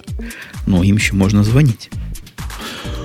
Ну, ты знаешь, я пробовал звонить андроидовским телефоном, я не согласен с Эльдаром, что этим можно пользоваться. То есть, ну, как бы можно, наверное, нужно очень долго привыкать. Наша рекомендация получается хорошая аппликация, но пока недостаточно одной аппликации для того, чтобы переходить с iPhone на Android это еще нужно понимать, что это, в общем, не то чтобы Android, да, это не просто Android, это свежая ветка, это, это Android 2, который еще, ну, как бы в таком состоянии, что я боюсь за его безопасность, например. Я помню, сколько проблем было с первым вышедшим андроидом, и это меня анноет некоторым образом. Кстати, по поводу безопасности. Мне такую страшную историю рассказали. Я нигде ее в новостях не встречал. Может, ты встречал. А о том, что любимый мой сервис Google Voice по ошибке выложил в доступность для поиска своего голосового записи разговоров клиентов. То есть вот эти все а... автоответчики, то, что позаписывали, какое-то время можно было найти поиском в Гугле. Так, вы, вы меня пугаете. То есть э, ты записываешь автоответчик, и он доступен да-да, тебе кто-то не позвонил, по телефону, а через интернет. Да, тебе кто-то... Он же доступен и сейчас. Через интернет mm. только тебе. Так вот, по какой-то ошибке он стал доступен всем его можно было поискать. Чего мне дядя Вася сказал и какое сообщение оставил. Ну, это прикольно, да. А еще можно было тогда папку send, ну там же ничего, ничего секретного нет, это даже то, что ты отправил в интернет. Еще ее можно было сделать всем доступным в почте. Ну да, хорошее Сволочи. дело. Сволочи. Ну, как-то нет, я, как-то нет, я о таком не слыхал, хотя тут многие вокруг меня, когда я говорю Google Voice, сразу вот этот случай вспоминают. Ну, ребята на самом деле очень сильно себя этим дискредитировали, если это действительно произошло. Потому что я и так-то боюсь, в общем, пользоваться такими сервисами. А если у них еще и что-то утекает, так это вообще смертельный случай. А, я, я тут не параноик. Не то, что я Google верю, просто мои телефонные разговоры не такой уж большой секрет, с одной стороны. С другой стороны, с моим рязанским акцентом Google Voice фиг переведет осмысленно все, что я сказал, и затранскрибирует. Так что я тут сам по себе защищен. Серьезно думаю переносить все на Google Voice, рабочий телефон. Я уже подключил Google Voice ящику. Не нарадуюсь. Слушай, а насколько хорошо работает распознавание? Плохо. Ну, плохо? Ну, то есть оно работает. Ты помнишь, как давным-давно работали переводчики с одного языка на другое? Ага. Они пытались знакомое слово перевести. И получалось, ну, бредово получалось. То есть слова как-то некоторые перевели, а, а смысл все равно остается. Вот так же работает сейчас Google Voice распознавание. Оно делает это по словам. Многие слова, процентов, наверное, 40, оно определяет неправильно. Причем даже не в моем исполнении, в исполнении оригинальных носителей языка. И контекст всего предложения оно и не пытается проанализировать. Получается плохо. Угу. Ну, что, я не понимаю, как ты не боишься этим всем пользоваться. Я не к тому, что, ах, тебя прослушает правительство. Оно тебя и так по-любому прослушает, если захочет. Но вот то, что тебя при большом желании прослушают, не знаю, там не то, что твои конкуренты, а конкуренты твоей компании, это, конечно, не очень хорошо. Прости. Ну, пускай прослушивает. Будем на, на Google потом иски подавать. Кстати, по поводу исков. У нас mm-hmm. была тема по поводу исков. Facebook наказал короля спама. Слыхали вы такую байку на 711 миллионов долларов. Сколько ж у него денег всего, если он 711 миллионов долларов может Фейсбуку отдать? Подожди, подожди, он отдал 711 или его э, присудили ему платить 711 миллионов? Ты думаешь, он из зарплаты будет в течение трех миллионов лет отдавать? Ну, конечно. Окружной суд Северного округа Калифорнии обязал короля спама Стэнфорда Уоллеса выплатить Facebook компенсацию в размере 711 миллионов долларов. Ну, справедливости ради, он все-таки Сэнфорд. Сэнфорд Уоллес, э, ну, действительно, суд его просто обязал выплатить 17, 711 миллионов. Ну, будет он их выплачивать там... У вас есть такое понятие минимальная заработная плата? Не знаю, я пытаюсь перевести это. это слушай, столько вселенной не живет, сколько он выплачивать будет. Да, если учесть, что там еще пеня пойдет, то по-любому это будет до схлапывания вселенной. Ну вот теперь он, наверное, боится. И больше спамить mm. не будет. Хотя Скажи, для того, чтобы а вот... ему на спам заработать, на, на штраф заработать, где же он еще возьмет деньги? Э, я хотел тебе вот, вот что спросить. Скажи, просто я внезапно сказал до схлапывания вселенной и понял, что мы с тобой никогда не обсуждали этот вопрос в прямом эфире. Э, ты знаешь, все гики делятся на две категории. Значит, первая считает, что Вселенная будет расширяться бесконечно, а вторая, что она когда-нибудь закончит свое расширение, пойдет в обратную сторону и схлопнется. Ты к первой или ко второй части относишься? Я к третьей отношусь. Я думаю, она уже схлопнулась, просто мы не замечаем этого пока. Ага, понятно. То есть Вселенная не умерла, но как бы это чувствуется по запаху. Ну да, мы, мы, на мой взгляд, живем уже в постапокалиптичный период. Акапалипсис уже закопалипил нас всех. И это заметно по нашему с тобой разговорчику. Да, мы с тобой сегодня что-то как-то заикаться начали. А, неожиданно. А как по поводу Амазона, который странное сделал? Вот чего-чего я от Амазона не ожидал со всеми облаками. Вот такого неконцептуального шага. Какого? Амазон запустил, даже не запустил, а выпустил э, реляционную базу данных как сервис, как часть своего замечательного амазоновского веб-сервиса. Э, облака, шмоблака. Ну, а что тебя смущает? Это же вполне себе логичное действие, да? Сначала они э, предлагали только storage, потом они э, начали предлагать э, облако для вычислений. Сейчас они более, еще более конкретизируются и говорят, что вот у нас есть, кроме облака для вычислений, есть еще сервис, который представляет себе реляционную базу данных. Почему нет?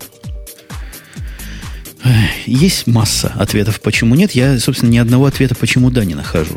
В Амазоне у себя на удаленной мощности, на твоем как бы удаленном компьютере, в Elastic Cloud в этом, можно было и до этого собрать чего угодно себе.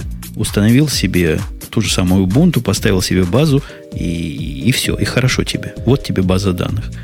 Если все-таки ты хочешь правильное облачное вычисление делать, то, наверное, нужны технологии, которые подходят больше к этим самым облачным вычислениям. Как тут реляционная база данных укладывается, я что-то не очень понимаю. Вещи-то не самая э, облачная по определению. Но это не какой-нибудь там reduced map или еще какой-нибудь заточенный под это дело сервис. Угу. Я думаю, что единственное, чем в данной ситуации можно оправдать э, выпуск такого сервиса, это другими ценами, другими расценками просто. Ты понимаешь, да, что этот самый э, Amazon RDS это просто MySQL. Не, не понимаю, я этого не читал. У меня как дитя рот. Я этого не читал, нет. Ты не читал? Так вот, еще раз. Amazon RDS это просто, это просто MySQL, который запущен только для тебя и как бы э, запущен точно так же где-то в клауде на отдельном узле только для тебя. На, на него, видимо, другие цены распространяются, я так понимаю. То есть это для тех, кто победнее и хочет подешевле? Да, понимаешь? Ну, понимаю. Оно, оно, оно по ценам примерно такое же, как Elastic Cloud. Все. То есть ты, это получается так, что если ты хочешь такой хостинг, как у всех, с таким же MySQL, как у всех, то теперь ты и в Амазоне можешь это получить. Так же плохо, как у всех будет. Ну, ты смотри, ты можешь построить прекрасную совершенно схему.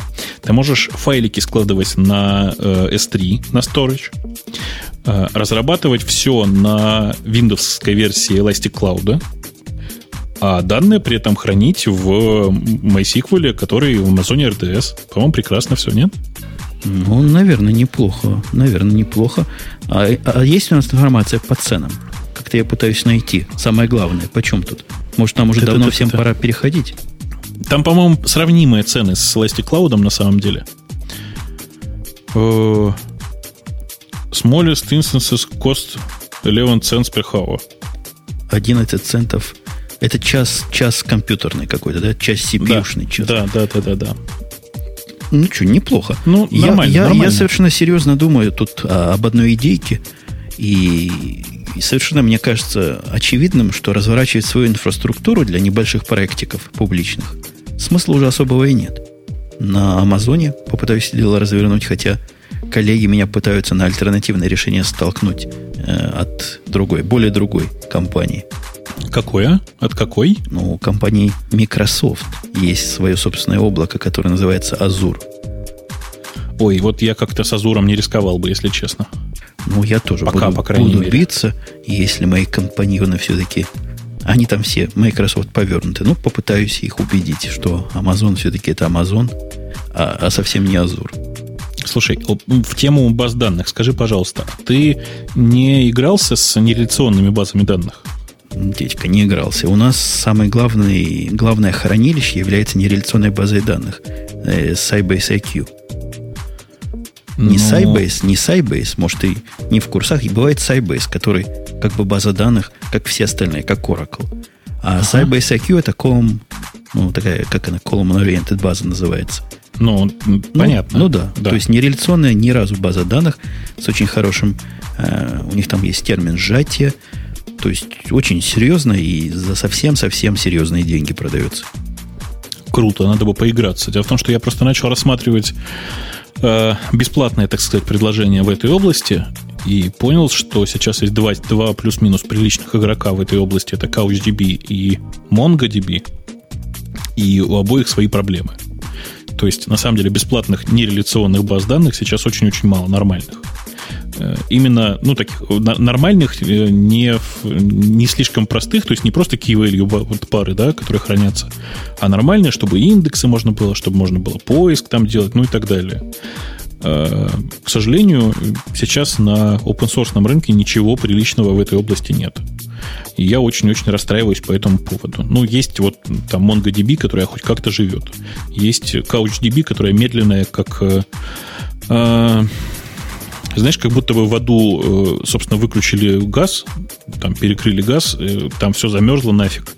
Э, И вот, собственно, CouchDB такое ощущение, что оно туда вмерзло и медленно-медленно ворочается при температуре близкой к абсолютному нулю. То есть, ну, так жить нельзя. Мы в свое время оценивали. Мы тоже одно время, когда глядели на Sybase, а Sybase стоит дороже, чем Oracle. И очень строгая там лицензионная политика, и очень такие тонкие требования к железу. Они просто требуют и отказываются устанавливаться, например, если у вас диски медленнее, чем их стандарт. Она такая вся в себе вещь, и мы искали дешевые альтернативы. Open source это, конечно, какая-то срамота в этой области. Есть одна альтернатива, название ее не вспомню, но она альтернатива чисто условно. То есть она, говорят, работает как Sybase IQ, тоже такая как бы база, которая точно не реляционная, продается вместе с железом. У меня где-то был их, их презентация, потому что как только ты ее хочешь купить, тебе их президент приезжает. Ты можешь себе представить цену. К нам приехал президент, лично провел презентацию. Ну, там они продают тебе, дарят, дают в подарок железку сановскую, огроменную, ну и эту базочку. Получилось по нашим требованиям того, что у нас сейчас где-то 1300 стоит на Sybase IQ, эти орлы за 5 миллионов решение выкатили. Но зато приехал президент. Скажи, пожалуйста, ты меня слышишь вообще хоть как-то сейчас? Я тебя слышу прекрасно сейчас. У меня просто очень странный звук от тебя внезапно пошел. Я, конечно, слова разбираю, но такое ощущение, что ты говоришь где-то примерно э, на два этажа ниже меня находясь, и при этом пытаясь прокричаться где-то через канализацию. Это какая-то твоя жесткая проблема. Видимо, у вас переключился. Как там у тебя адреса переключаются, DHCP сбрасывается, DNS глючат. Что-то такое глубоко русское. Давай на секундочку разъединимся и соединимся обратно, потому что я тебя практически не разбираю. Хорошо, сейчас я его переподключу, а вы пока, слушатели дорогие, не, не грустите. Вы меня слышите? А что вам еще надо? Кроме как вот это послушать. Вот Бобук. Бобук опять дозваниваемся ему. Сейчас поглядим, Ага. как получилось. Ну, как получилось? получилось вроде бы чуть лучше, но все равно ужасно. Ладно, давай продолжать в таком виде, ничего, ничего не поделаешь, будем э, считать, что это софтварная какая-нибудь проблема. И я, я сейчас посмотрю, не качается ли у меня чего-нибудь или не раздается какой-нибудь... Нет, никакой суровый торрент не раздается. Ubuntu я перестал раздавать перед началом этого выпуска. Это, скорее всего, проблема у меня. Давай, давай потихонечку продолжать. Фу, черт с ним. Давай продолжать потихонечку. У нас есть серия из двух заметок о том, что Oracle нам сообщил и как он нас всех порадовал. Тебя он порадовал там с той стороны океана?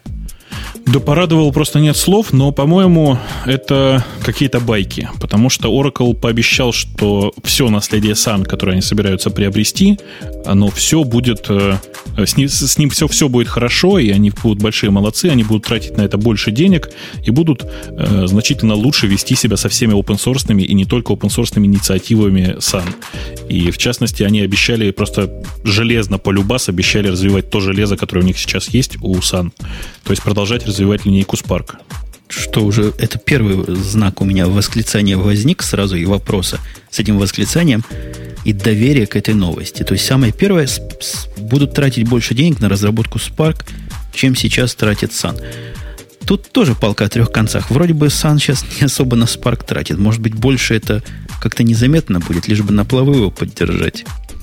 Ну, может быть и так будут тратить больше денег на разработку Solaris. Вот это серьезно, если действительно, потому что Solaris они там пишут ого-го. Ого-го и ага-га. На MySQL больше тратить, чем Sun. Все не как-то про деньги. Что-то тут, что тут не так пахнет. А вот тебе ты не задавался вопросом, почему действительно речь только о деньгах? Может, они собираются всех уволить, а деньги при этом тратить больше? Во, как-то какая-то конспирология тут явно-явно есть. Но вот, допустим, последний пункт, что они хотят значительно улучшить производительность систем сановских путем интеграции оракловского программного обеспечения и, и в аппаратное обеспечение SAN. То есть какие-то аппаратно-программные комплексы, которые будут хороши от того, что там стоит Oracle. Я боюсь. То есть... Да, да, да. А особенно как это улучшит MySQL производительность, страшно себе представить. Ну, они там очень активно говорят о том, что все станет лучше благодаря тому, что они начнут, начнут интегрироваться. При этом я как себе представлю, ну, как они будут интегрироваться между командами MySQL и, э, собственно, командами Oracle, и понимаю, что взаимное опыление в данном случае повредит обоим продуктам. Да. Единственное, во что я верю, и не то, что надеюсь, я просто уверен – планы по поводу Java, они будут продолжать ее развивать. Это было бы странно, если бы они сказали что-нибудь другое и сделали бы что-нибудь другое. Они сильно на Java завязаны и повязаны со многих сторон. Java мне не кажется, что хоть что-то грозит, а вот все остальное я бы проинвертировал. Теперь это называется проинвертировал, да? Я, я думаю, можно Spark хранить, дорогие вы наши. Можно на Solaris поставить большой знак вопроса. Судьба MySQL под эгидой Oracle, мне кажется, плачевной и более чем сомнительной. Я ввиду этого начал потихонечку присматриваться к тому, что происходит в девятке Postgre. Хочу сказать, что если они все-таки разберутся с э, системой репликации, то Postgres уже относительно как-то с девятки можно будет начинать пользоваться. Простым смертным понятно теперь. Я в свое время пытался Postgres 7, по-моему, копать что-то дальше установки базовой у меня дело не пошло. То есть на этом месте я остановился. Э, почему? В чем? Я не, Подвох-то в чем? Может, шестая версия. Я не помню. Как-то мне не удалось его на той версии, что тогда у меня была Red Hat, запустить. Red Hat-то всегда MySQL любил. Postgre, я не знаю, как сейчас, но тогда он относился довольно холодно. Мне приходилось какой-то модуль вкомпилировать куда-то. Какая-то была головная боль, что я решил на продакшн, я такое пока ставить не буду. Ага. Э, я Postgres боюсь очень часто, потому что э, это такая забавная база данных, у которой, э, если что, концы с концами не разберутся. То есть у меня специалистов под руками ни одного специалиста вменяемого по Postgre нет. Как с этим жить, непонятно. Надо свою базу писать. Давно уже об этом думал. Все бросить, написать специализированную базу данных, которая будет частично реляционной, частично другой, и будет делать все, что надо, и хорошо. Ну, честно сказать, мы внутри, конечно же, ведем разраб- всякие интересные разработки в этой области, но я сейчас тоже везде делаю ставки на нереляционные базы, потому что, э, ну, начнем с того, что писать, писать нереляционную базу намного проще и интересней. Да, да и пользоваться ей, в общем... Приятнее. Конечно.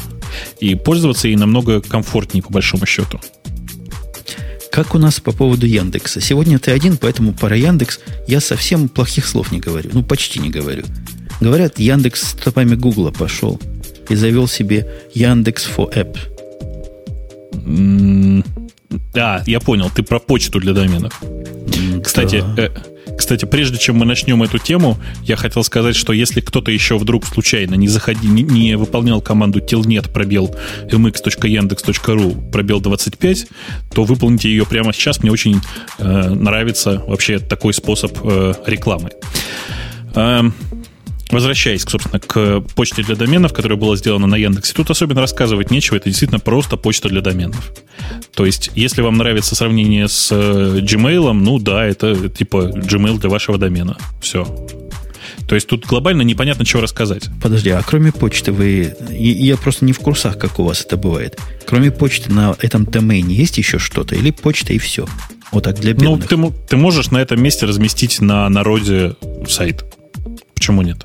Понятно. Ради бога. То есть такой гапс для бедных. Ну, по большому счету, да, это и есть гапс для бедных.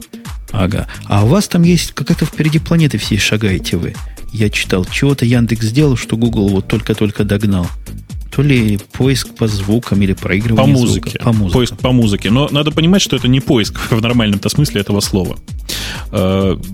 Там история очень простая. Яндекс когда-то тут не так давно э, запустил поиск по музыкальным трекам, то есть можно было музыку прослушать прямо в, э, выдаче поиска, да, то есть ты пишешь, я не знаю, там, э, чтобы такое вспомнить, Scorpions Wind of Change, э, и прямо в выдаче видишь плеер послушать эту композицию. Подожди, ну, Google, подожди, а у вас, сделал... у вас сказали, я читал, что он позволяет искать музыку российских исполнителей. Меня это сразу напугало. Ну, не-не, у нас можно всяких, в том числе и российских исполнителей. То есть, э, что у нас, что у Гугла, на самом-то деле этот набор, мягко говоря, не полный. Э, и, ну, то есть, как бы далеко не все композиции находятся, давайте скажем так. Э, причем, если по англоязычным композициям у нас, конечно же, а, ты знаешь, нет, пока у нас и по, по англоязычным, и по русскоязычным, конечно, сильно лучше, чем у Гугла. Я просто прикинул примерно соотношение. Вот. Э, спрашивают многие, как так получается, что одна композиция находится, а вторая нет. Дорогие друзья, если вы по наивности думаете, что эта музыка, это та музыка, которую легко найти в интернете, нет, вы ошибаетесь. Что, что Яндекс, что Google э, пошли самым очевидным способом, то есть начали договоряться, договариваться с э, официальными владельцами каждой композиции по поводу того, чтобы она была представлена в поиске. И то, что для вас это все бесплатно, в смысле для вас, для потребителей, это вообще, э, вообще такая своеобразная революция, которую люди очень мало замечают. Потому что на самом-то деле за вас, за то, что вы слушаете эту композицию, платит там Яндекс или Google, неважно. Что же за революция такая? Last.fm уже давно музыку позволяет поиграть, бесплатно послушать. Last.fm не позволяет тебе бесплатно послушать музыку, э, если ты... Ну, давай скажем так. Last.fm не позволяет тебе бесплатно послушать конкретную композицию. Ну да, но какие-то композиции он позволяет тебе послушать бесплатно. Точно так же, как и Яндекс позволяет какие-то конкретно найти. Не какие-то ну, тогда... конкретно, кое-какие найти и послушать. Тогда радио последние там 40-50 лет позволяет тебе бесплатно слушать музыку. Точно. То есть вы пошли стопами радио. Ну, по большому счету, если так рассматривать, то да. Эм, ну, текущая ситуация, она очень странная, еще раз повторюсь, потому что и Google, и Яндекс поступают сейчас очень забавным образом. Например, э, за пределами России нельзя, нельзя увидеть эту функциональность, которая э, проигрывание музыки. Точно так же Э, в Гугле ты можешь найти эту музыку только сейчас находясь на территории США. Ну, как бы это нормально. Э, есть э, понятная проблема, связанная как раз с лицензиями. То есть лицензия покупается на определенную территорию. Что мы, что Google будем потихонечку это дело расширять. На самом деле у Google это э, очень интересно само по себе, потому что это, по-моему, первый случай, когда Google платит кому бы то ни было за контент. Угу. И, а, а у вас это не первый, вы уже давно платите за контент, кому попало? Да нет, мы тоже первый раз платим за контент. Ну, я, в принципе, сходу вот сейчас не могу вспомнить, чтобы мы еще у кого-то покупали контент в таком смысле. Э, и я-то, честно сказать, надеюсь, что, что, и, у, что и, у, и у Гугла, и у нас будет представлена практически вся музыка, которую можно придумать. То есть то, что мы сейчас нашли там представителя, который имеет права на некоторые российские композиции, это очень большой прорыв.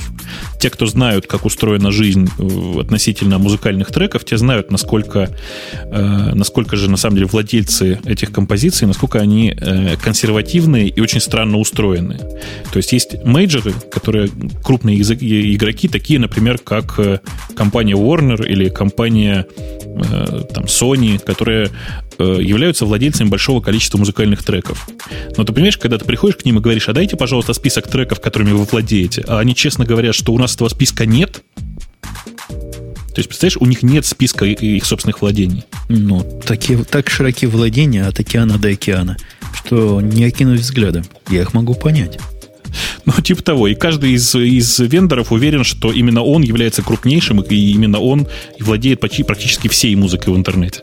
На самом деле э, их очень, очень много, и только вот э, таких англоязычных и американоязычных популярных вендоров, наверное, штук пять. В России ситуация еще хуже, их около двух десятков.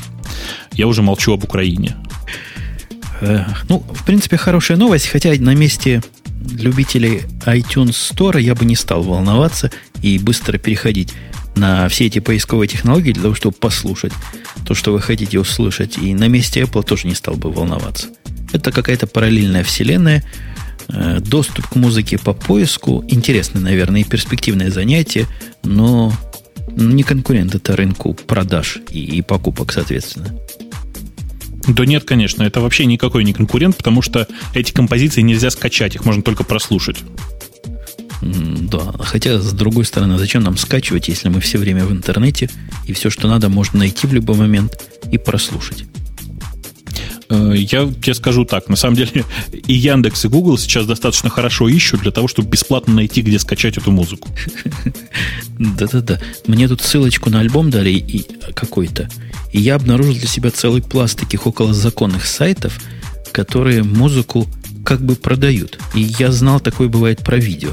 Но оказывается, есть целая у вас в России, целая э, плеяда сайтов, на которые надо посылать смс чтобы закачать целиком альбомами. Слушай, ну давай я сейчас выступлю маленькое, э, с маленьким рекламным заявлением. Короче, если тебе нужна музыка, ты идешь на Зайцев нет, э, отключаешь просмотр порно-баннеров, потому что там он весь увешан порнографическими, порнографической рекламой, э, и спокойно скачиваешь то, что тебе нужно. С Rapid Share с какой-нибудь, куда они все... Да зачем? Класть. У них все прямо у себя хранится. У себя. У-у-у. За ними уже выехали. Ну, ты помнишь, как наши далекие-далекие древние времена любили мы какой-нибудь числительной темой завершить выпуск? Конечно. Я предлагаю сегодня поступить точно так же. Она у нас есть, кажется, да? И прямо последний тут неспроста стоит. 11 самых популярных open source программ всех времен и всех народов называется. Ой, я тема. помню, я помню. Это такой очень-очень эм, сложный, я бы сказал, список, но давай, давай его обсудим, это же интересно. И самое забавное, что здесь почему-то э, речь идет об пользовательских приложениях, не о серверных, которые на самом-то деле самые популярные, а только о тех, которые вот приложения для конечного пользователя. Ну да, которые чего-то на экранчике рисуют и как-то простому народу. Мне кажется, это голосование среди одного пользователя 1% десктопов проведено, то есть пошли кубунчанами и прочим э, линоксовским лаймерами, спросили, собственно, а что вам от open source понравилось. Вот и списочек получили. Конечно, первым Firefox идет, тут Firefox. Наше все практически. Ты знаешь, я не знаю, насколько это наше все, потому что я в обычной жизни пользуюсь Safari. То есть мне стыдно в этом признаться, но ни один другой браузер как бы нормально у меня не зажил. Я тоже пытался ходить на Firefox и все время возвращался обратно. И, собственно, идея о том, что Firefox мне дает даже не сам Firefox, а его расширяемая э, архитектура, простите, которая позволяет правильные плагины подключить. Со временем я то ли привык, то ли Safari так развился, что мне как-то больше плагины эти особо и не нужны. Угу. А, скажи, а я, я вот я, я, я просто я не совсем, наверное, репрезентативен в этом смысле. Вокруг тебя Firefox пользуются люди? Ну, я замечаю, что люди, которые были способны пользоваться Firefox, вокруг меня все виндузятники, даже понятно. Те, которые на Маке, все они используют маковское. Они суровые такие маковчане. Если есть из коробки, то народ предпочитает из коробки запускать. То, что уже установлено. Там Safari, конечно, рулит. А виндузятники грамотные пользовались раньше Firefox, умные из них. Теперь они на Chrome переходят. Угу. Э, переход на Chrome это вообще отдельная история. Я как-нибудь то ли в после шоу, то ли еще где-нибудь попытаюсь тебе про это рассказать. Тут э, все очень забавно, потому что на самом-то деле на Chrome переходит э, со временем, вот сейчас начало переходить все меньше и меньше, несмотря на новые релизы. Э, смотрю на втором месте совершенно незнакомый мне продукт. Ты вообще видел когда-нибудь эту FileZilla? Я видел, я ее даже ставил несколько раз. Вот она выглядит именно так, как на картинке. И она работает именно так, как выглядит. Совершенно жуткая э, поделие. Ну, не то, что поделие. По FTP можно посылать, по SFTP можно посылать, по FTPS. Всеми протоколами можно посылать, но как-то не хочется. Угу.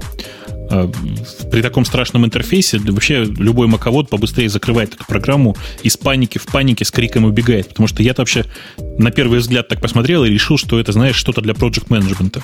Она везде выглядит так же. То есть она, это замечательная программа в том смысле, что функциональность дичайшая, то есть можно все откуда куда угодно загрузить. Оно и поддерживает с FTP сервера одного на FTP сервер другой.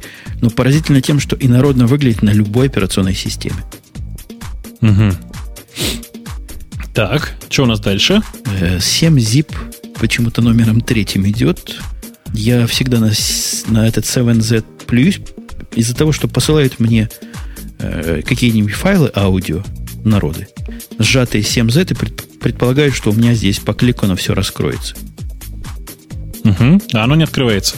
Ну, я уже поставил после пару раз. Мне такие рары, рары еще очень любят присылать ваши односельчане.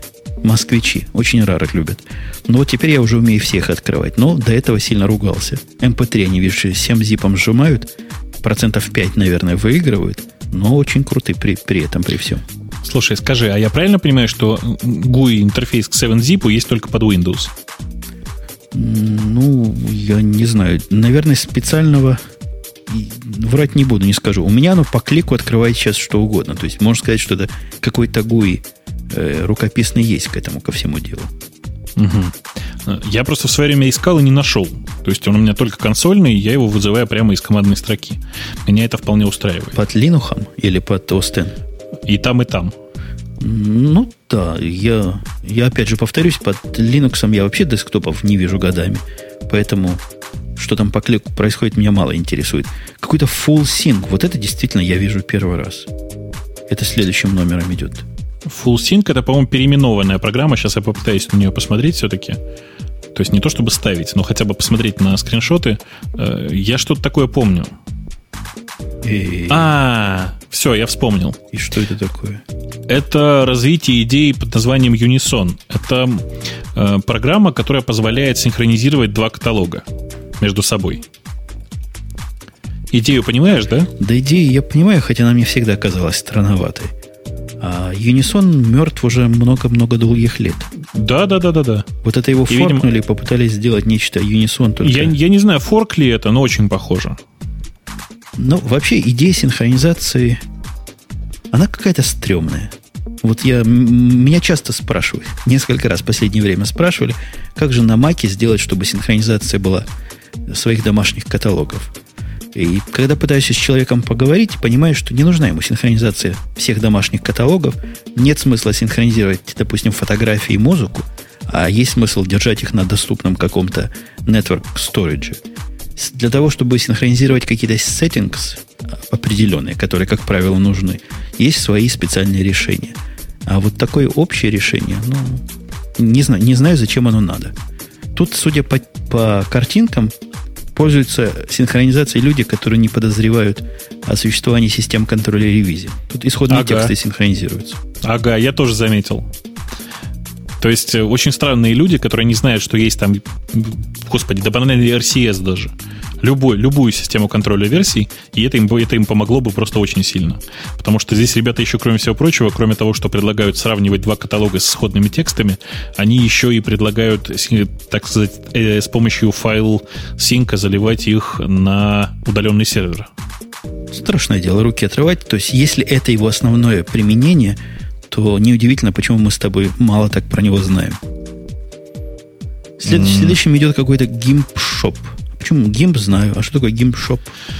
Гимп-шоп это небольшая надстройка над гимпом, такая сборка гимпа, которая вместо того, чтобы, ну, как обычно, GIMP, он же помнишь, да, он состоит из большого количества окон.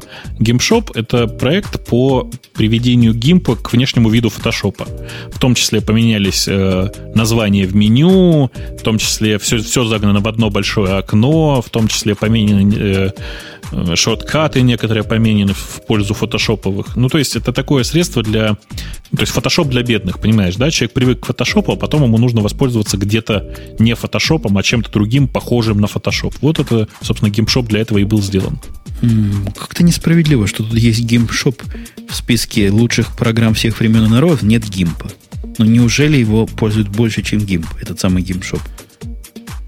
Я думаю, что GIMP пользуется значительно, значительно чаще, чем GIMP но если ты обратишь внимание, ты увидишь, что здесь э, в списке только виндовые программы. А, а, ну да, да. А GIMP наверное, это такая виндовая GIMP а, которая только ими доступна бедным. Ну, нет, там оригинальный-то GIMP тоже доступен, но просто я уверен, что GIMP наверняка э, качают больше, потому что, по словам GIMP для Windows, у меня сейчас вот сходу нашелся GIMP Крутенько. А у меня теперь есть Photoshop, так что я теперь, как все, могу рамочку фотографий при помощи Photoshop сделать. Причем законно, я его не покупал, он Photoshop Elements. Вместе угу. к Вакому ушел. Хорошая программа, кстати. Немножко наглая, конечно, но хорошая. Ну, неплохая программа. У меня есть при этом Pixelmator, а есть, э, собственно, GIMP на Mac. И меня все, все это, по большому счету, устраивает. Не хочу Photoshop Elements, переучиваться на новую программу тяжело не будем заставлять. Хотя, поскольку дали в подарок, я его взял. Следующим у них идет ClamWin. ClamWin это, видимо, антивирус. Фри антивирус для Windows. Ух ты. Угу. Есть такая штука для Windows и, и да? Есть, есть. Э, это развитие антивируса Clamав. Помнишь? Ну, конечно. Просто я, мне даже идея в голову не приходила его на Windows запускать. То есть он всегда стоял у меня на гейт, который почту виндузятникам раздавал и там в, выкусывал вирусы. Оказывается, можно и как обычные антивирусы пользовать. Хорошая идея, кстати. Ну, это хорошая идея, но при этом не забывай, что Кламав вообще по обновлению базы, мягко говоря, не самый первый. То есть, э, давай скажем так, самая свежая его база обычно отстает от э, приличных и платных антивирусов где-то на несколько дней. Ну, на день, на два, на полтора, на два. Зачастую это бывает достаточно для того, чтобы попасть в эпидемию свиного гриппа, а, э, какого-нибудь опасного вируса. А у нас, кстати, прививки делает от эпидемии. А, а у нас нет. Ну и не надо. Open Office номер следующим идет. Ну, тут что, чего сказать. Open Office, он есть Open Office. Странно, что он не на втором месте после Firefox по народонаселению прошел. Ну, вот как-то народ почему-то считает клам более популярным, чем OpenOffice. Ага. Я, я тоже не понимаю, как, как так получилось. Понятно, что OpenOffice это один из самых, наверное, используемых э, open-source продуктов после Firefox и, ну, может быть, и Thunderbird. То есть все, кому нужен бесплатный open-source офис, вот только OpenOffice и пользуются теперь. Да, и знают его, наверное, количество людей, сравнимое с тем, с тем количеством, которое про Firefox знает. Популярная программа. Любой ламер про OpenOffice чего-то слыхал, ну или как минимум чего-то плохое может сказать. Notepad++. Что это такое? Ты кто такой? Это такой бесплатный э, редактор для исходных текстов. О-о-о. Типа очень, текст очень... для Windows. Ну, нет, сильно слабже, чем TextMate, потому что он вообще простенький. У него из фич только табы и поддержка э, подсветки синтаксиса. Зачем? Но вообще, я думаю, что... Слушай, окна нарисованы на экране. Ну да, множественные окна есть. Ты знаешь, это, это на самом деле с Центила. Ну, с Кантила. Помнишь такой компонент? Ага. Ну вот, это, собственно, это порт, это виндовский порт скантилы, который, э, соответственно, обернут в какой-то там текстовый редактор. То есть компонент скантила, который завернут в виндовский GUI. Вполне себе ничего, вполне себе нормальная такая среда. У нее традиционные для скантилы проблемы с кодировками, ну, небольшие, слава, слава богу. А, и, ну и все. А так это простенький текстовый редактор. Нам в чатике пишут, есть куча к нему плагинов, дополнений. Написанный на C++, сказано здесь, используют прямо нативный Win32 API. Я бы на их месте таким бы не хвастался. STL, ну, говорят, работает. Есть, наверное, даже в нашем чатике его живые пользователи, хотя, судя по всему, мы с тобой, Бобук, его только на картинках видали. Я запускал Notepad++, я не могу сказать, что его можно сравнивать с TextMate. Его можно сравнивать, знаешь, с чем, наверное, с, э, со Smultron или BB-Edit, если ты пользовался маковскими программами. BB-Edit или, пользовался, да. Ну вот, или, или можно его сравнивать с, скажем, с G-Edit. Угу для дефолтной ми-. Для меня вообще аудитория пользователей программистских редакторов, она до сих пор загадкой является.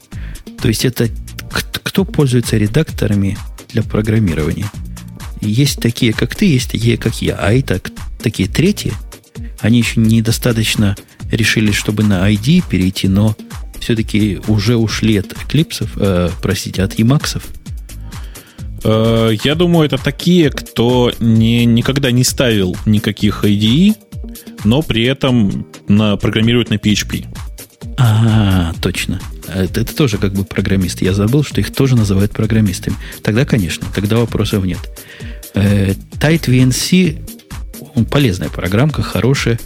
Помнишь, какой официальный клиент VNC в свое время был тормозной? Не по-детски. И Tight VNC, я помню, появился сколько ж лет назад, прямо в наборе, э, не Фед, по-моему, тогда еще Федора не было, когда он появился. Ну, нет, он появился в Red Hat. В Red Hat появился и заменил его как бы родной клиент, и как все стало хорошо после его появления. По сравнению с тем, как раньше все было плохо. А, ну, да. Он добавил и... компрессию, он добавил всякие оптимизации, он добавил ну, много чего, нет, чего не было в стандартном оптимизацию, клиенте. Оптимизацию я не помню. Там, по-моему, было, там было сделано две банальных вещи. Во-первых, там весь протокол был загнан в gzip, в потоке. А, и во-вторых, а во-вторых, внутри, собственно говоря, при перегоне картинок вместо чистых бит bitmap ов можно было перегонять э, пожатые JPEG bitmap ы. Ну да, я вот это, это то, что у них называлось оптимизацией. Там уровень этой компрессии JPEG регулировался, как сейчас помню. Было все гораздо быстрее. Сейчас уже есть более, по-моему, продвинутые решения в эту сторону, да и каналы расширились. Так что, ну да, есть такая программа пользовались, знаем, для всего практически есть. Простите, я тут все-таки кашляю периодически и не успеваю нажимать при этом на кнопку мьюта. Блендер, э, Blender, ну, наверное, ты знаешь, потому что так, да, таких, конечно. таких сложных программ я даже не пытался запускать. Э, Blender это совершенно прекрасная программа для 3D-моделинга. Она действительно очень приятная и пользуются многие профессионалы, хотя у нее совершенно нечеловеческий, с моей точки зрения, интерфейс. Э, потому что, ну, ты знаешь, например, что для того, чтобы выполнить, например, некоторые действия, нужно ухватить мышкой за точку на экране и совершить круговое вращение мышкой. Ну, то есть жесты с помощью мышки. Я знаю, в автокадах во всяких очень часто используются две кнопки сразу нажатые.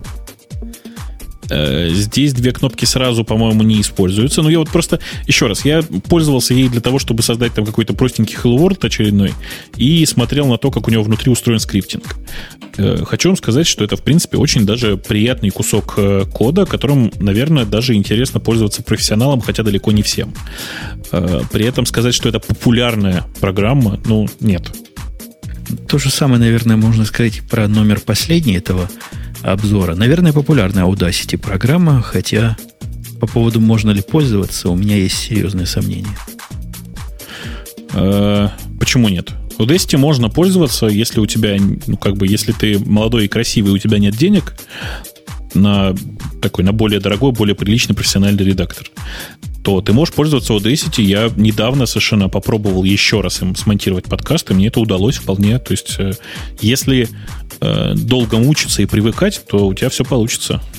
Ну да, можно, конечно, микроскопом гвозди забивать. Э, эта штука работает. Я когда-то и монтировал один подкаст, и после этого купил Mac. Ага. Я пытаюсь, не, я просто пытаюсь вспомнить, пользовался ли я когда-нибудь им серьезно. По-моему, пользовался, но очень недолго. То есть в, в какой-то момент я понял, что монтировать звук в Linux я больше не могу, и поэтому я мигрировал, соответственно, э, вот я не помню. По-моему, по-моему, сначала на Windows, потом на Mac. Или наоборот, как-то вот я прыгал туда-сюда для того, чтобы посмотреть, где же все-таки удобней. Вот. Но э, пользоваться Audacity, если вы навсегда зафиксированы внутри Linux, кроме как, кроме как Audacity, по большому счету, и нечем. То есть есть много звуковых редакторов под Linux, но, пожалуй, что Audacity сейчас из них самый стабильный. И более-менее условно рабочий. Звонок в дверь – это как раз те самые дети, которые приходят за конфетами. А я тут скрываюсь, и конфеты им не раздаю. То есть буквально трикс. Ну да. Наверное, все наряженные. Мне даже конфет не выдали перед уходом семьи, так что я вынужден скрываться. В подполье ушел. Ну, понятно, твоя семья съела все конфеты сама. Я смотрю, что у нас практически не осталось с тобой интересных тем, зато есть темы пользователей. Точно. Я вот открою. Говорят, сайт радио Ти лег, нам говорили в чатике. Сейчас проверим, насколько это правда. Пытаюсь открыть. Нет, он Без, вполне стоит. врут. Вполне стоит, как дай бог каждому. Э, давайте это дело по рейтингу отсортируем, как это у нас принято, и посмотрим на темы. Слушай, темы просто Первые две с тобой мы обсудили. Номер третий. В Чикаго появится станция метро Apple, говорит Эндис, что не совсем так, но звучит красиво. Э, давай я попробую рассказать, ты меня поправишь. Насколько я понимаю, история в том, что э, Apple решила выкупить э, право на ремонт той станции метро, которая находится около ее App Store, главного в Чикаго. Да? Да-да, такие есть. Ну и, соответственно, получила право на эксклюзивное размещение там рекламы, и, по-моему, все именно так. Там довольно страшная станция, и если бы я был Apple, я бы тоже захотел бы ее отремонтировать, потому что люди ходят по ней, и потом этими руками двери э, магазина открывают. Молодцы, пусть делают, пусть рекламируются. Я приветствую инициативу. Так пусть бы в переходах даже мышки продавали. Тоже было бы хорошо. Ох, да. Я все жду, жду, не дождусь, когда у меня же будет наконец тот самый Magic Mouse. Я меня... ездил за ней в магазин вчера. Обещали же в понедельник. Ага. А вчера уже было больше, чем понедельник. Ничего подобного. Никаких мышей в наборе нет. Когда появится неизвестно, большой спрос. Говорят, уже выбрасывали, но раздали по предварительной записи. А ты онлайн их купить не пробовал? Да как-то лень. Хочется в магазине купить. Понял, понимаю. Так у меня такая позиция тоже есть. А, формат Microsoft Outlook станет открытым, пишет Макс Ну, я что хочу сказать, да, станет открытым. Это, в общем, баянистая тема. Мы ее тоже сегодня хотели обсудить, но как-то проскочили мимо. Э, я не, не думаю, что это кому-то сильно поможет. То есть сейчас всем, кто хотел пользоваться данными не Outlook, а данными Exchange, а по большому счету для чего еще Outlook нужен, да? Для того, чтобы в Exchange ходить. Для них есть э, публичный API у Exchange, который там MAPI называется, да, он? По-моему, MAPI он называется, MAPI. Э, и понятно, что он ну, не то чтобы открытый, но нормальный вполне. Есть много клиентов, которые в состоянии им воспользоваться. Э, зачем же пользоваться форматом Microsoft Outlook? Ну, для того, чтобы, я не знаю, э, адресную книгу синхронизировать с чем-нибудь. Все, других идей у меня больше нет. Ну, вот это, PS, это речь идет о доступе к PST файлам. То есть, если, если вы знаете формат PST файла, вы можете делать чего угодно с этими PST файлами на стороне. Угу. Я так понимаю, в этом как раз смысл. Ну, хорошо. Еще один шаг подальше от монополии Outlook можно только приветствовать. Э, я, в общем, с тобой глобально согласен. Смотрю просто уже дальше. Э, связи 3G в Украине не будет. Э, как? Скараб SKV, SKV пишет. Президент Украины Виктор Ющенко остановил расположение, расположение Кабмина о проведении тендера радиочастот для внедрения связи нового поколения. Это означает, что украинцы не увидят современного беспроводного быстрого интернета. Конкурс на выдачу 3G лицензии отложен на неопределенный период. Я не знаю, что это, кто это вообще такие ужасы рассказывает, но вообще в Украине 3G есть уже сейчас. Грей, который отсутствует, тут утверждает, что 5 компаний уже есть, которые предоставляют. Ну, это такой скандальный заголовок из э, стиля веб-планеты, наверное. Ну, хорошо. Попался нам на глаза, мы его произнесли. А чего он заблокировал все это дело? Военные, Там речь же не об этом, по-моему, идет. Речь, по-моему, не об этом идет. Речь идет о том, что он будет не везде. А, Просто. а, Вот радиочастоты. Ну ладно, ну ладно, бедные, медные украинцы. А у вас как с 3G? Так же плохо, как и на Украине, видимо, да? У нас э, забавно. У нас забавно, потому что там 3G начал появляться в крупных городах сначала, ну, то есть начал появляться в Киеве и других крупных городах, а у нас он начал по- появляться в других городах, кроме Москвы. То есть, грубо говоря, в Питере есть 3G. Э, В многих крупных городах местами есть 3G. В Москве его только-только начал появляться, только-только выкупили частоту. Как раз тоже была проблема с частотой. А я где-то слыхал, что в Москве 4G появится раньше, чем 3G. А 4G у нас уже практически вся Москва покрыта WiMAX. Йотой- WiMAX, по большому йотой. счету, это и есть 4G. Йота у вас этим занимается?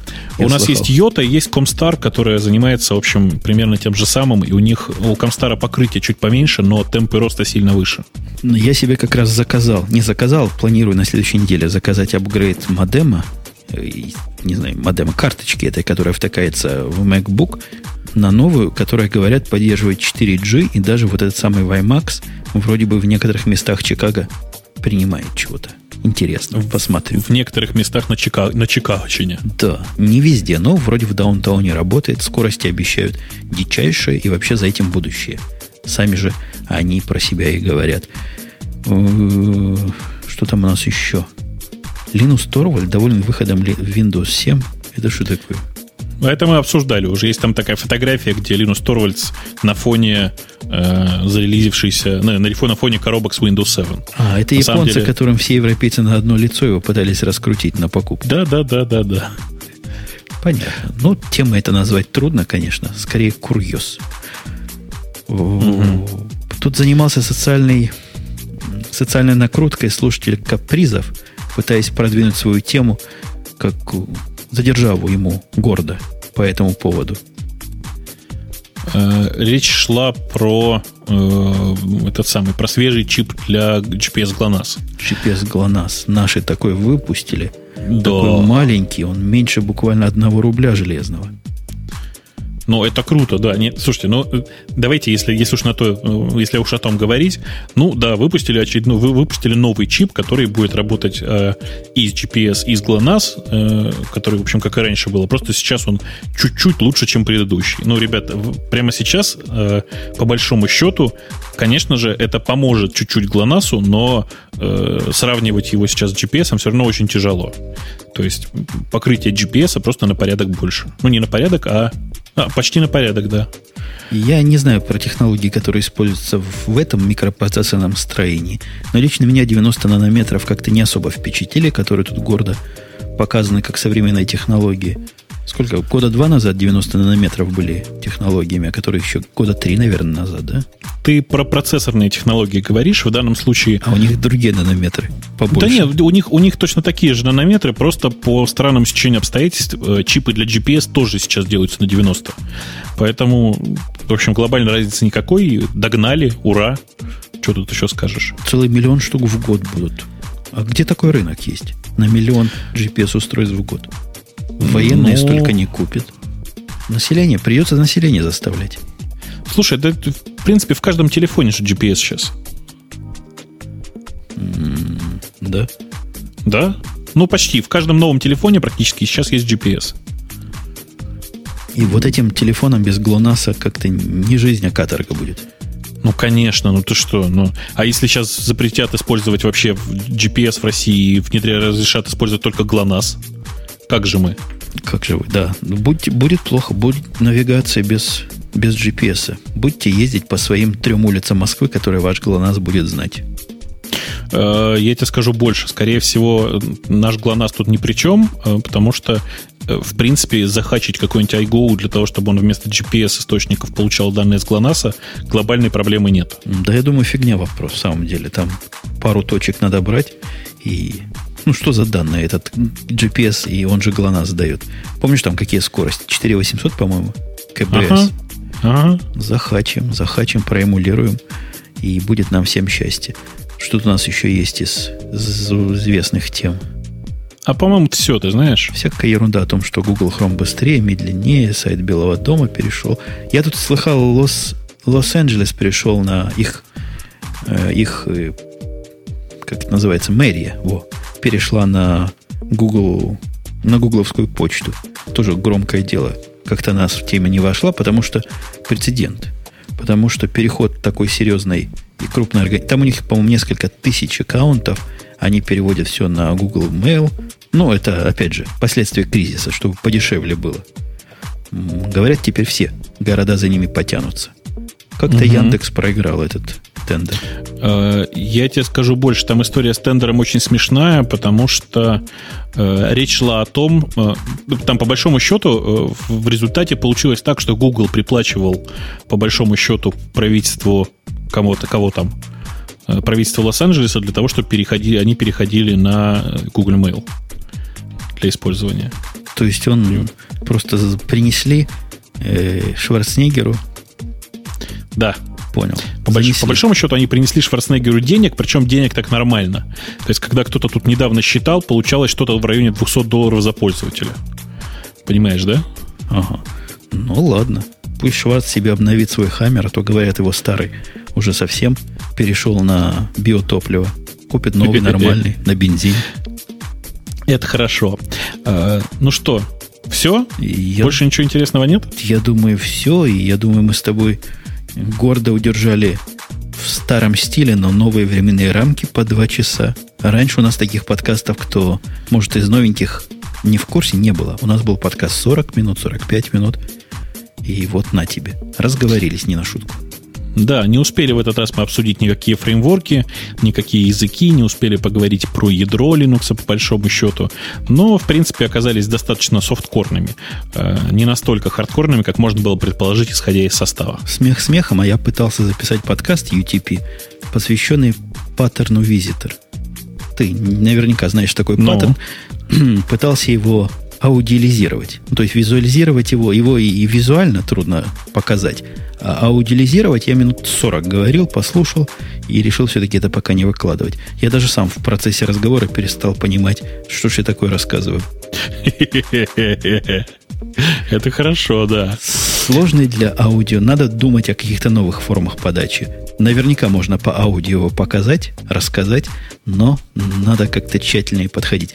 Ну, это уже отдельные совсем разговорчики, а наши сегодняшние разрешенные разговоры, похоже, закончились. Около двух часов на моем таймере.